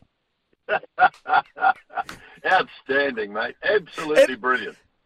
It's really good, isn't it, Grant? I, uh, uh, sorry, Nisbo. Um, I, I don't want to give Grant um, Elliott any praise, but I have to. It, it's a very good Hugh Bladen. Oh, look, I, I can't think of a better one. I don't know whether you could even produce that. Well, Dan McHardy, we, we interviewed him last year, and Dan McHardy, that he did the first thing. He said, "Right, Hugh, we're not going to uh, uh, start this interview until Grant Elliott does his Hugh Bladen impersonation." And I was like, "Oh no, this could go either way." But he sort of semi enjoyed it, I think. I th- I th- well, Oh, he's he- great he's such a He's gentleman. man. He is, isn't he? Uh, he certainly made us think like it, w- it was a very good uh, impersonation. Uh, the uh, Crusaders last night gave a very good impersonation of the Super Rugby champions of 2023, did they not, Nisbo? Um, you know, your overall feelings of that performance that you witnessed.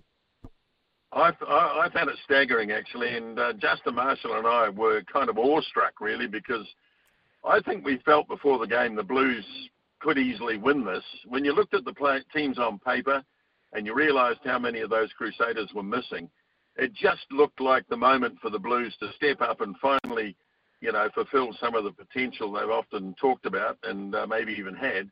But they were not in it. They were not in it from almost the kickoff.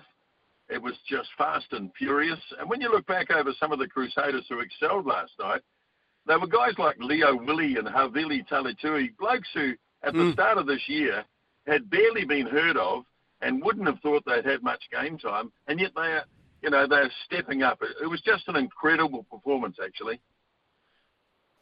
Nisbo, being around the, the team, I guess, and watching them all the time, what what is it that, that's in that secret sauce? We've had a lot of callers phoning or listeners phoning in and saying it's Razor Robertson, but surely it's just that, that culture of perfection and focus that the Crusaders have had over so many years and tradition. Does it? Do you think it's player led, or do you think that Razor Robertson does have a lot to do um, with the, the passion and skill um, level that they played at last night? Oh, I think he has a hell of a lot to do with it. You've got to remember when he took over, Todd Blackadder had the Crusaders for eight seasons and they hadn't won a title. And then all of a sudden in comes Razor, and he's won six in a row, and quite, quite possibly make it seven before he disappears out of it. But you know, just talking with some of the boys last night, particularly Justin Marshall, and um, you, you know that he got uh, inducted into their Hall of Fame, and he said he's never been quite so emotional as when he went up and his name was called out, and he looked at the faces of the blokes out there, and um, you know the Richie McCaws, the Dan Carters, and all the great, you know, Robbie Deans, all, all these great um, Crusaders characters, and he said it's all about the culture. It really is. 1996, when the Crusaders kicked off, they were bottom of the table. And within two seasons, 1998, they'd won a title, and it hasn't really stopped since. And I talked about Blackadder. You know, he he was a bit of a legend on the field. He couldn't quite get them into uh, into winning vein, but he, he still made a fair few finals. Um, it, it's just the culture. I, I can't put it down to anything else. 1996. That's where uh, that's when we peaked. Crusaders at the bottom of the ladder and three Test match series in South Africa. Let's go back to 1996. Uh, I say that tongue in cheek because Nisbo 29 unbeaten playoff matches. That is frightening. Uh, you've caught a lot of them. I, I, I would imagine, and something I put to Crusaders fans earlier, and a lot were in agreement, that that's got to be up there as arguably the very best performance. Yeah, it's hard. It's hard to imagine any other team in any other um, uh, conference in, in world sport having a record like that. Even you know, even the great uh, club teams in, in America or even in the in uh, the UK, the Man Cities, the Man Uniteds, uh, the Liverpools, uh, they'd never have a record like that. They wouldn't have a hope. Um, and you know, they've had to see off some pretty good teams, the Crusaders, over the years. Look, admittedly, and you've probably been there, Daniel. It's not one of the great grounds in world sport, um, and, and and thankfully, in two years' time, uh, it won't Yes. be there, or it might be there, but it won't be used because the new stadium is starting to take shape down there. It'll be available, I believe, in 2025. So it's not an easy place to go. It's cold as hell. Um, it only holds about 16 or 17,000 at the most, and it's extremely parochial. Um, so from a visiting team's point of view, it's a hellish place to go. But that's that's no excuse. If you're good enough, you should be able to win. Well, Nisbo, done and dusted. The Crusaders have won. Uh, everyone thought that maybe we'd see some sort of contest from the Blues, and we didn't. So they're through. What about uh, tonight's game? What about this uh, Brumbies versus Chiefs? We've had a lot of Crusaders fans phoning in saying, go the Brumbies. What do you think? How's this one going to shape up? Oh, look, I think the Chiefs have done so much hard work this year. They're not going to fall at the last hurdle, I don't think. They desperately want to have the final up in Hamilton.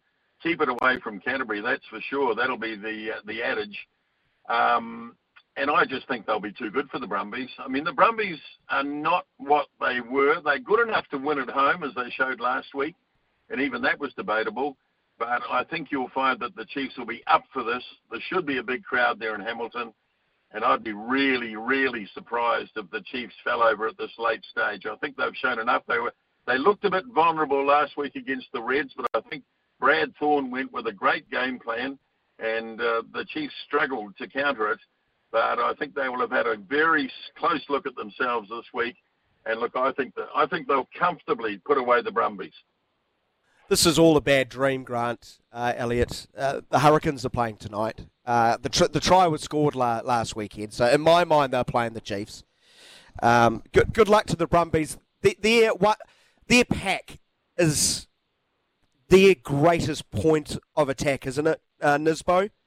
The Brumbies, that is. Yeah, look, yes, you don't you don't really want to be conceding lineouts close to your own line when the Brumbies have got a throw in because they're invariably they're going to drive it, and more often than not they're going to score a try from a rolling maul.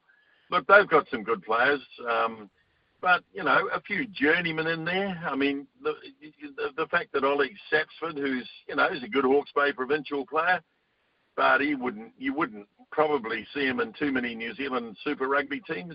He's one of their better players. Uh, so look, I I think um, I think they're solid, solid enough. Hard to beat in Canberra, which is a, a different place to be able to play. And but I just don't think that in Hamilton tonight with a parochial Waikato type crowd there, I just can't see it myself. Hmm.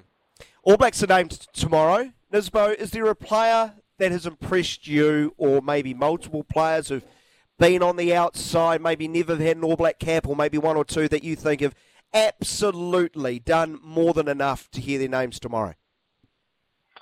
Yeah, look, they, they're going to name a squad of 36, and then they're going to turn around and name another team that's going to play Japan in two games. So overall, they're going to name about 60 players, Daniel. Um, so you'd almost be disappointed if your name wasn't there and you played Super Rugby. But look, I, I think the names, I think the names that have been bandied around over the last sort of month or so are probably going to come to the fore. The likes of Shaun Stevenson, who's been kind of knocking on the door for a while.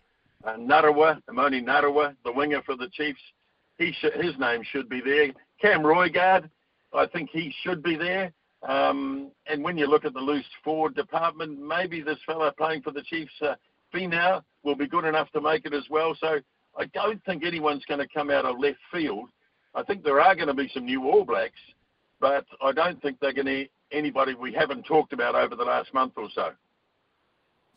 Always a treat to have you on the show, Nisbo. Can't wait to catch up again soon. And, and it sounds like we will catch up when all three of us are named in that side to take on Japan. It sounds like uh, they'll be casting the net far and wide. Thanks a lot, Nisbo. Good to talk to you, boys.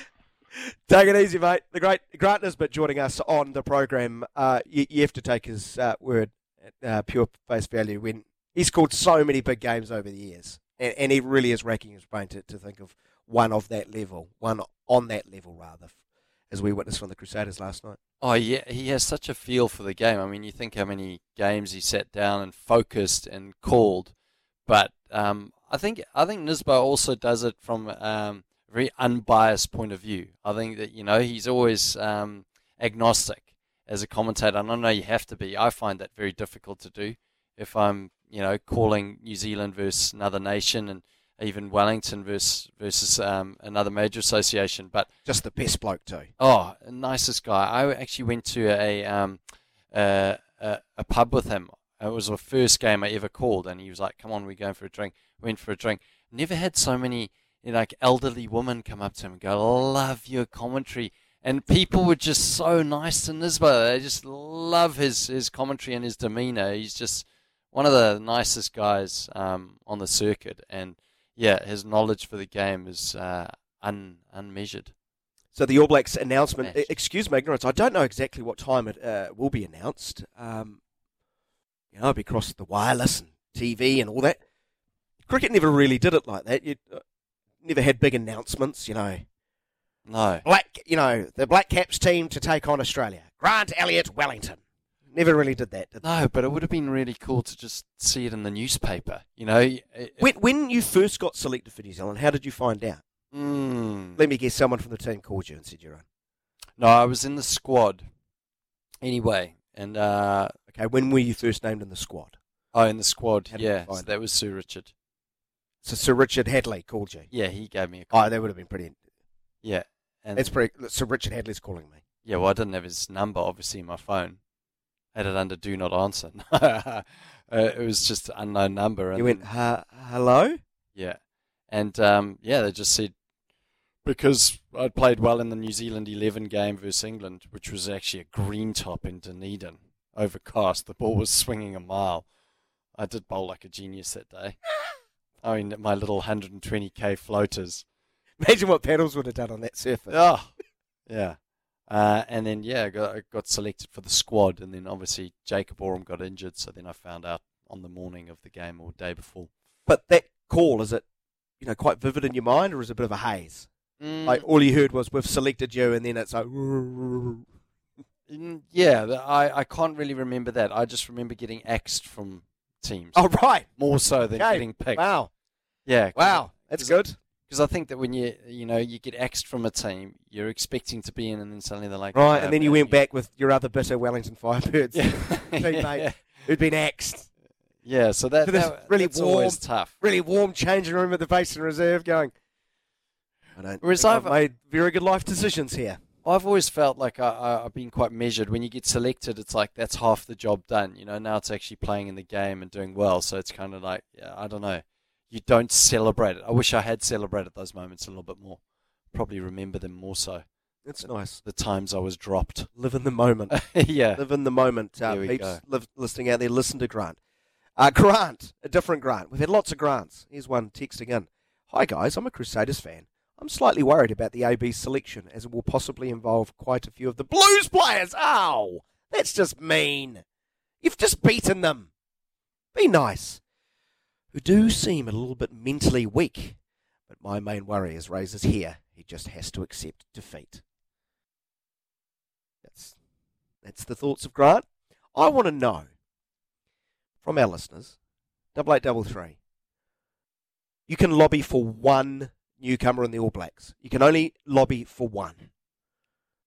Who's it going to be? Is it Cam Roigard, as Grant Nisbett uh, suggested? I think he was one of a, a few newbies. Uh, Stevenson is the other. Uh, Stevenson, yeah. If there's one newcomer you could lobby for, who would it be? We want to hear from you. You've got about 29 minutes before one o'clock when we depart. Double eight, double three. That's our text line. The one player you would lobby for to be named tomorrow. Let's hear from you. We will take a short break. It is uh, 29 away from one.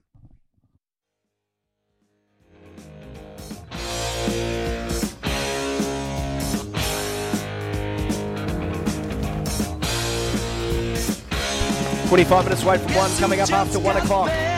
Mark Clado Clayton and his crew. They have the good oil, don't they? Yeah, Mark this leftover Clado flag. Clayton jo- joins us now live, where he will burn his Blues rugby flag. Are you burning it? No, that's just lying around in the studio. It's not mine. This is mine. This is mine. Chiefs cap. Chiefs he's cap. wearing a Chiefs cap and he's flying a Blues flag that he just found in the studio. I presume there, Clado. Whose flag do you think it was? I think it's Cam's. It's got Cam written down along the bottom of it. It's gone. It's gone. I can confirm it's not mine. Oh. Cam's wearing a bright red T-shirt. Hey, I, I, I have to be Kane's supporter. My, my grandma said Kane's will know or nothing, so I like your grandma. Good man. I like they didn't your have a bad assistant coach. Chris Gibbes. Who are you talking about? Chris Gibbes. Gibbo. Gibbo. Cuzzy. The Cuzzy taught him everything he knows, and he'll Is readily your admit that. Yeah. Are you as good on a night out as Gibbo? No. Hell no. No. I'm gone. I remember him dragging me by the collar one night, and I, I was sick for days. He's got hollow legs. da- I think that's the problem. I had a big unit too, you know, quite a tank there. So commiserations for losing the final next Saturday night. I, I've got you beating the Brumbies um, tonight, uh, Clado, but you, you'd be quaking in your boots after seeing that last evening. It was clinical, wasn't it? It was absolutely clinical, and yeah, I was gonna, I was gonna give uh, Louis Herman what a bit of praise, but after listening to all the sycophants ringing and texting this morning, no, that's gone out the window. Jump in the sea, get in the sea, Brumbies. Who wants to see the Brumbies in the final? Like I, I know you're looking for the easy way out, Crusaders fans, but I'm afraid it's not going to be. Well, it was a conspiracy last week that the Hurricanes were denied their rightful place in the semi-final. Basically, they wanted to keep the Australian market open. It was all a Yeah. conspiracy upon high. Yeah, right. Yeah. I don't believe a single word that I just come out of my mouth. Anyway, what's coming up on your show after one? Hey, we've got uh, Louis Herman Watt down in our Christchurch studio and Steve McKee up here in the Auckland studio. And we've got jumping, jumping races on the card today. We've got a steeplechase and the Signature Homes Waikato steeplechase to come. So stick around and listen for them because they really are great, uh, great races in the history of New Zealand racing. And 10 race card at Te Rapa. Bit of rain coming down, which is always good on a jumps day. And uh, Wapuni uh, to go alongside. And big day at Ipswich. A few Kiwis involved over there. Ipswich just out of Brisbane, get their day in the sun. Oh, well, Clado, sounds like a great day for a few easy bets for me. So I'll be lining those up. I'm just kidding, just mate. I some love winners and listening you can multi them up? Hey, listen, there's a there's a chance I'm going to be in Auckland at some stage, and I'd love to be on the show. We should get get me into the punters lounge. Hey, um, you, we didn't run into you one day here at the uh, studio, and you couldn't wait to get out of here quick enough as soon as we all turned up. Oh no, I was I was Oh, going oh, to the oh. airport. Sorry. yeah, yeah, yeah. Next know, time, Clado. No, you're definitely uh, going to be invited, our star guest, in the uh, Good Oil on a Saturday afternoon. We'll show you how it's done.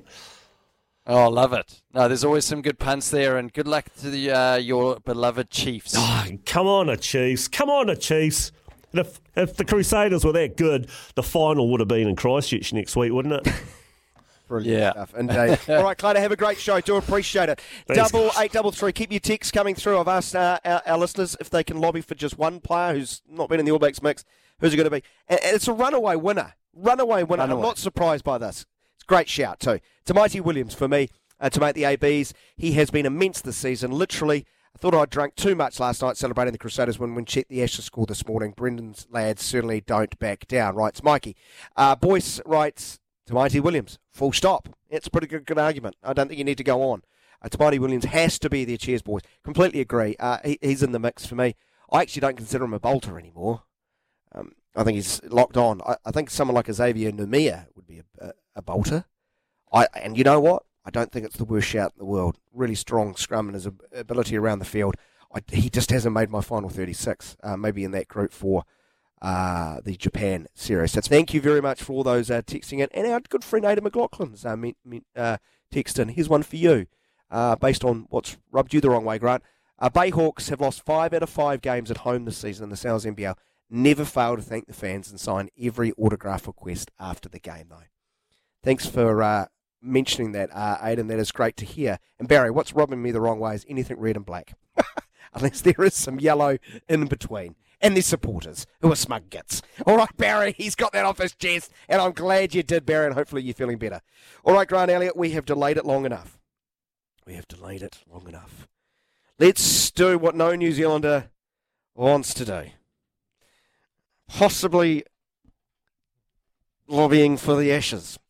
It is time to play fact or fiction, where Grant Elliott, and I toss a coin. However, the coin lands decides our fate to what side of the argument we must take. And today's topic is Is the Ashes the greatest sporting rivalry in the universe? As if we needed any excuse Mm. to argue more on the show. Mm. All right, you can call. Here is the Yeah, coin heads. of destiny. Heads. You know, heads will be you'll be arguing against. Tails for.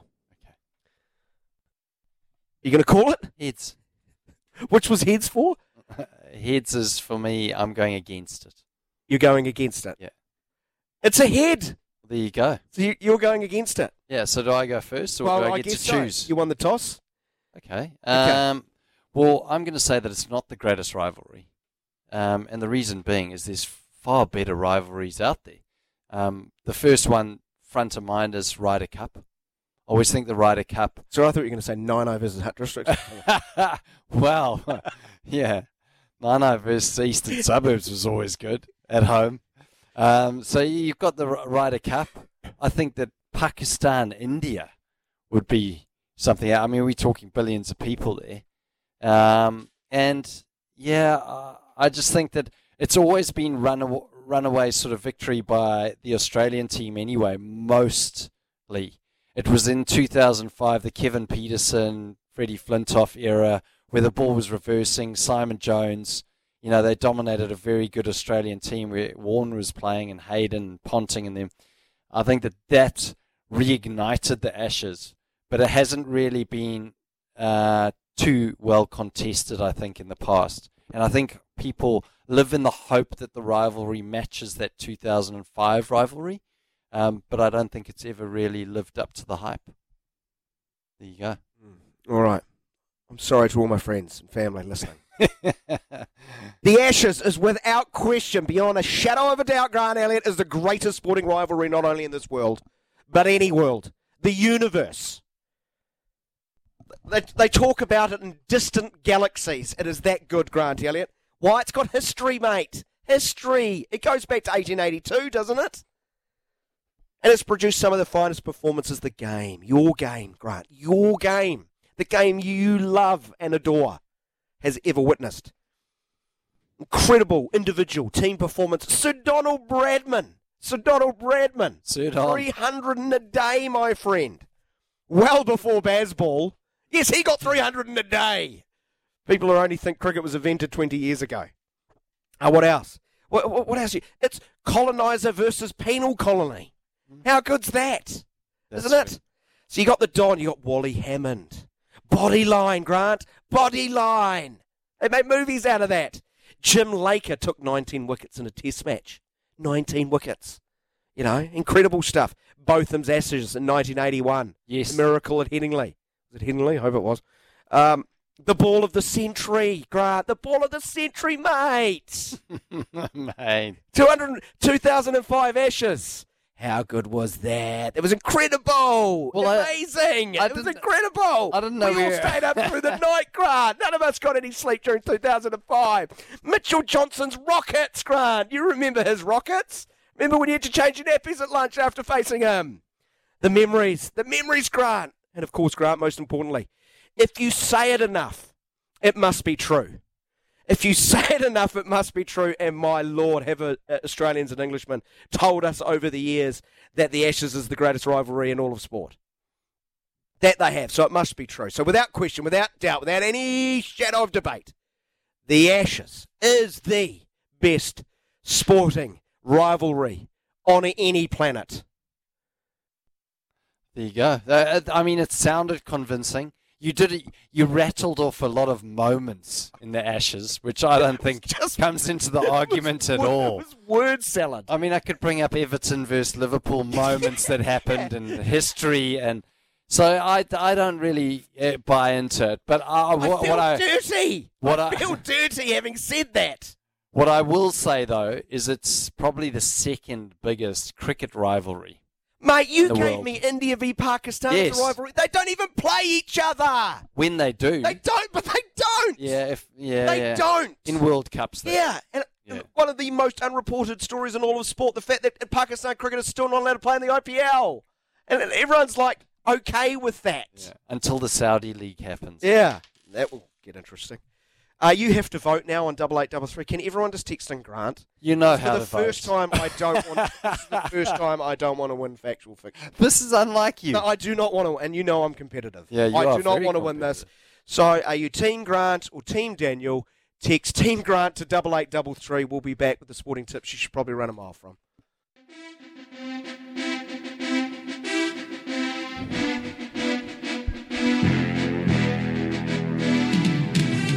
Well, I think this is quite fitting for this little segment of the show. Cam's done a very good job, ladies and gentlemen. Cam on, Cam on debut. Yeah, well done on Hurricanes man debut. too. He he dropped. He buried the lead. He buried the lead to late in the show. Let me guess, Paul Tito, your, your favourite Hurricane player of all time? Oh, I don't know. I, I, I don't want to say anything controversial on the on the friggin' you know on on, on, on air right now. You okay. know, like, Uh, okay, okay. So you don't want to tell me your that. favourite Hurricanes player of all time? Nah, and, it's hardly and- controversial, my friend. That's well, right. as just in case my nana's listening. Okay, where is Yeah. Nana? Gisborne. Gizzy. Yeah. Big shout out to, to Gizzy Nana and. Gisborne. Gizzy hard, indeed. All right, Grant Elliott. Uh, Can, can we keep the Rocky theme going? Keep the music going. Time for the sporting tips we should probably run a mile from. No, you should probably run a mile from. Uh, how did your 99 league multi last week go? Oh, good Was it, question. was it poor? Let me go and have a little look. Results. We, you turned up to work, so I'm guessing it wasn't a great one. Uh, who did we get the multi from? I need to think. So I had the Hurricanes. Um, it was our friend uh, who played for England, the Canes, and the Crusaders. Thomas Waldrom. Oh, Waldrom. Thomas the Tank Engine. He said that the Hurricanes were going to win 1 to 12.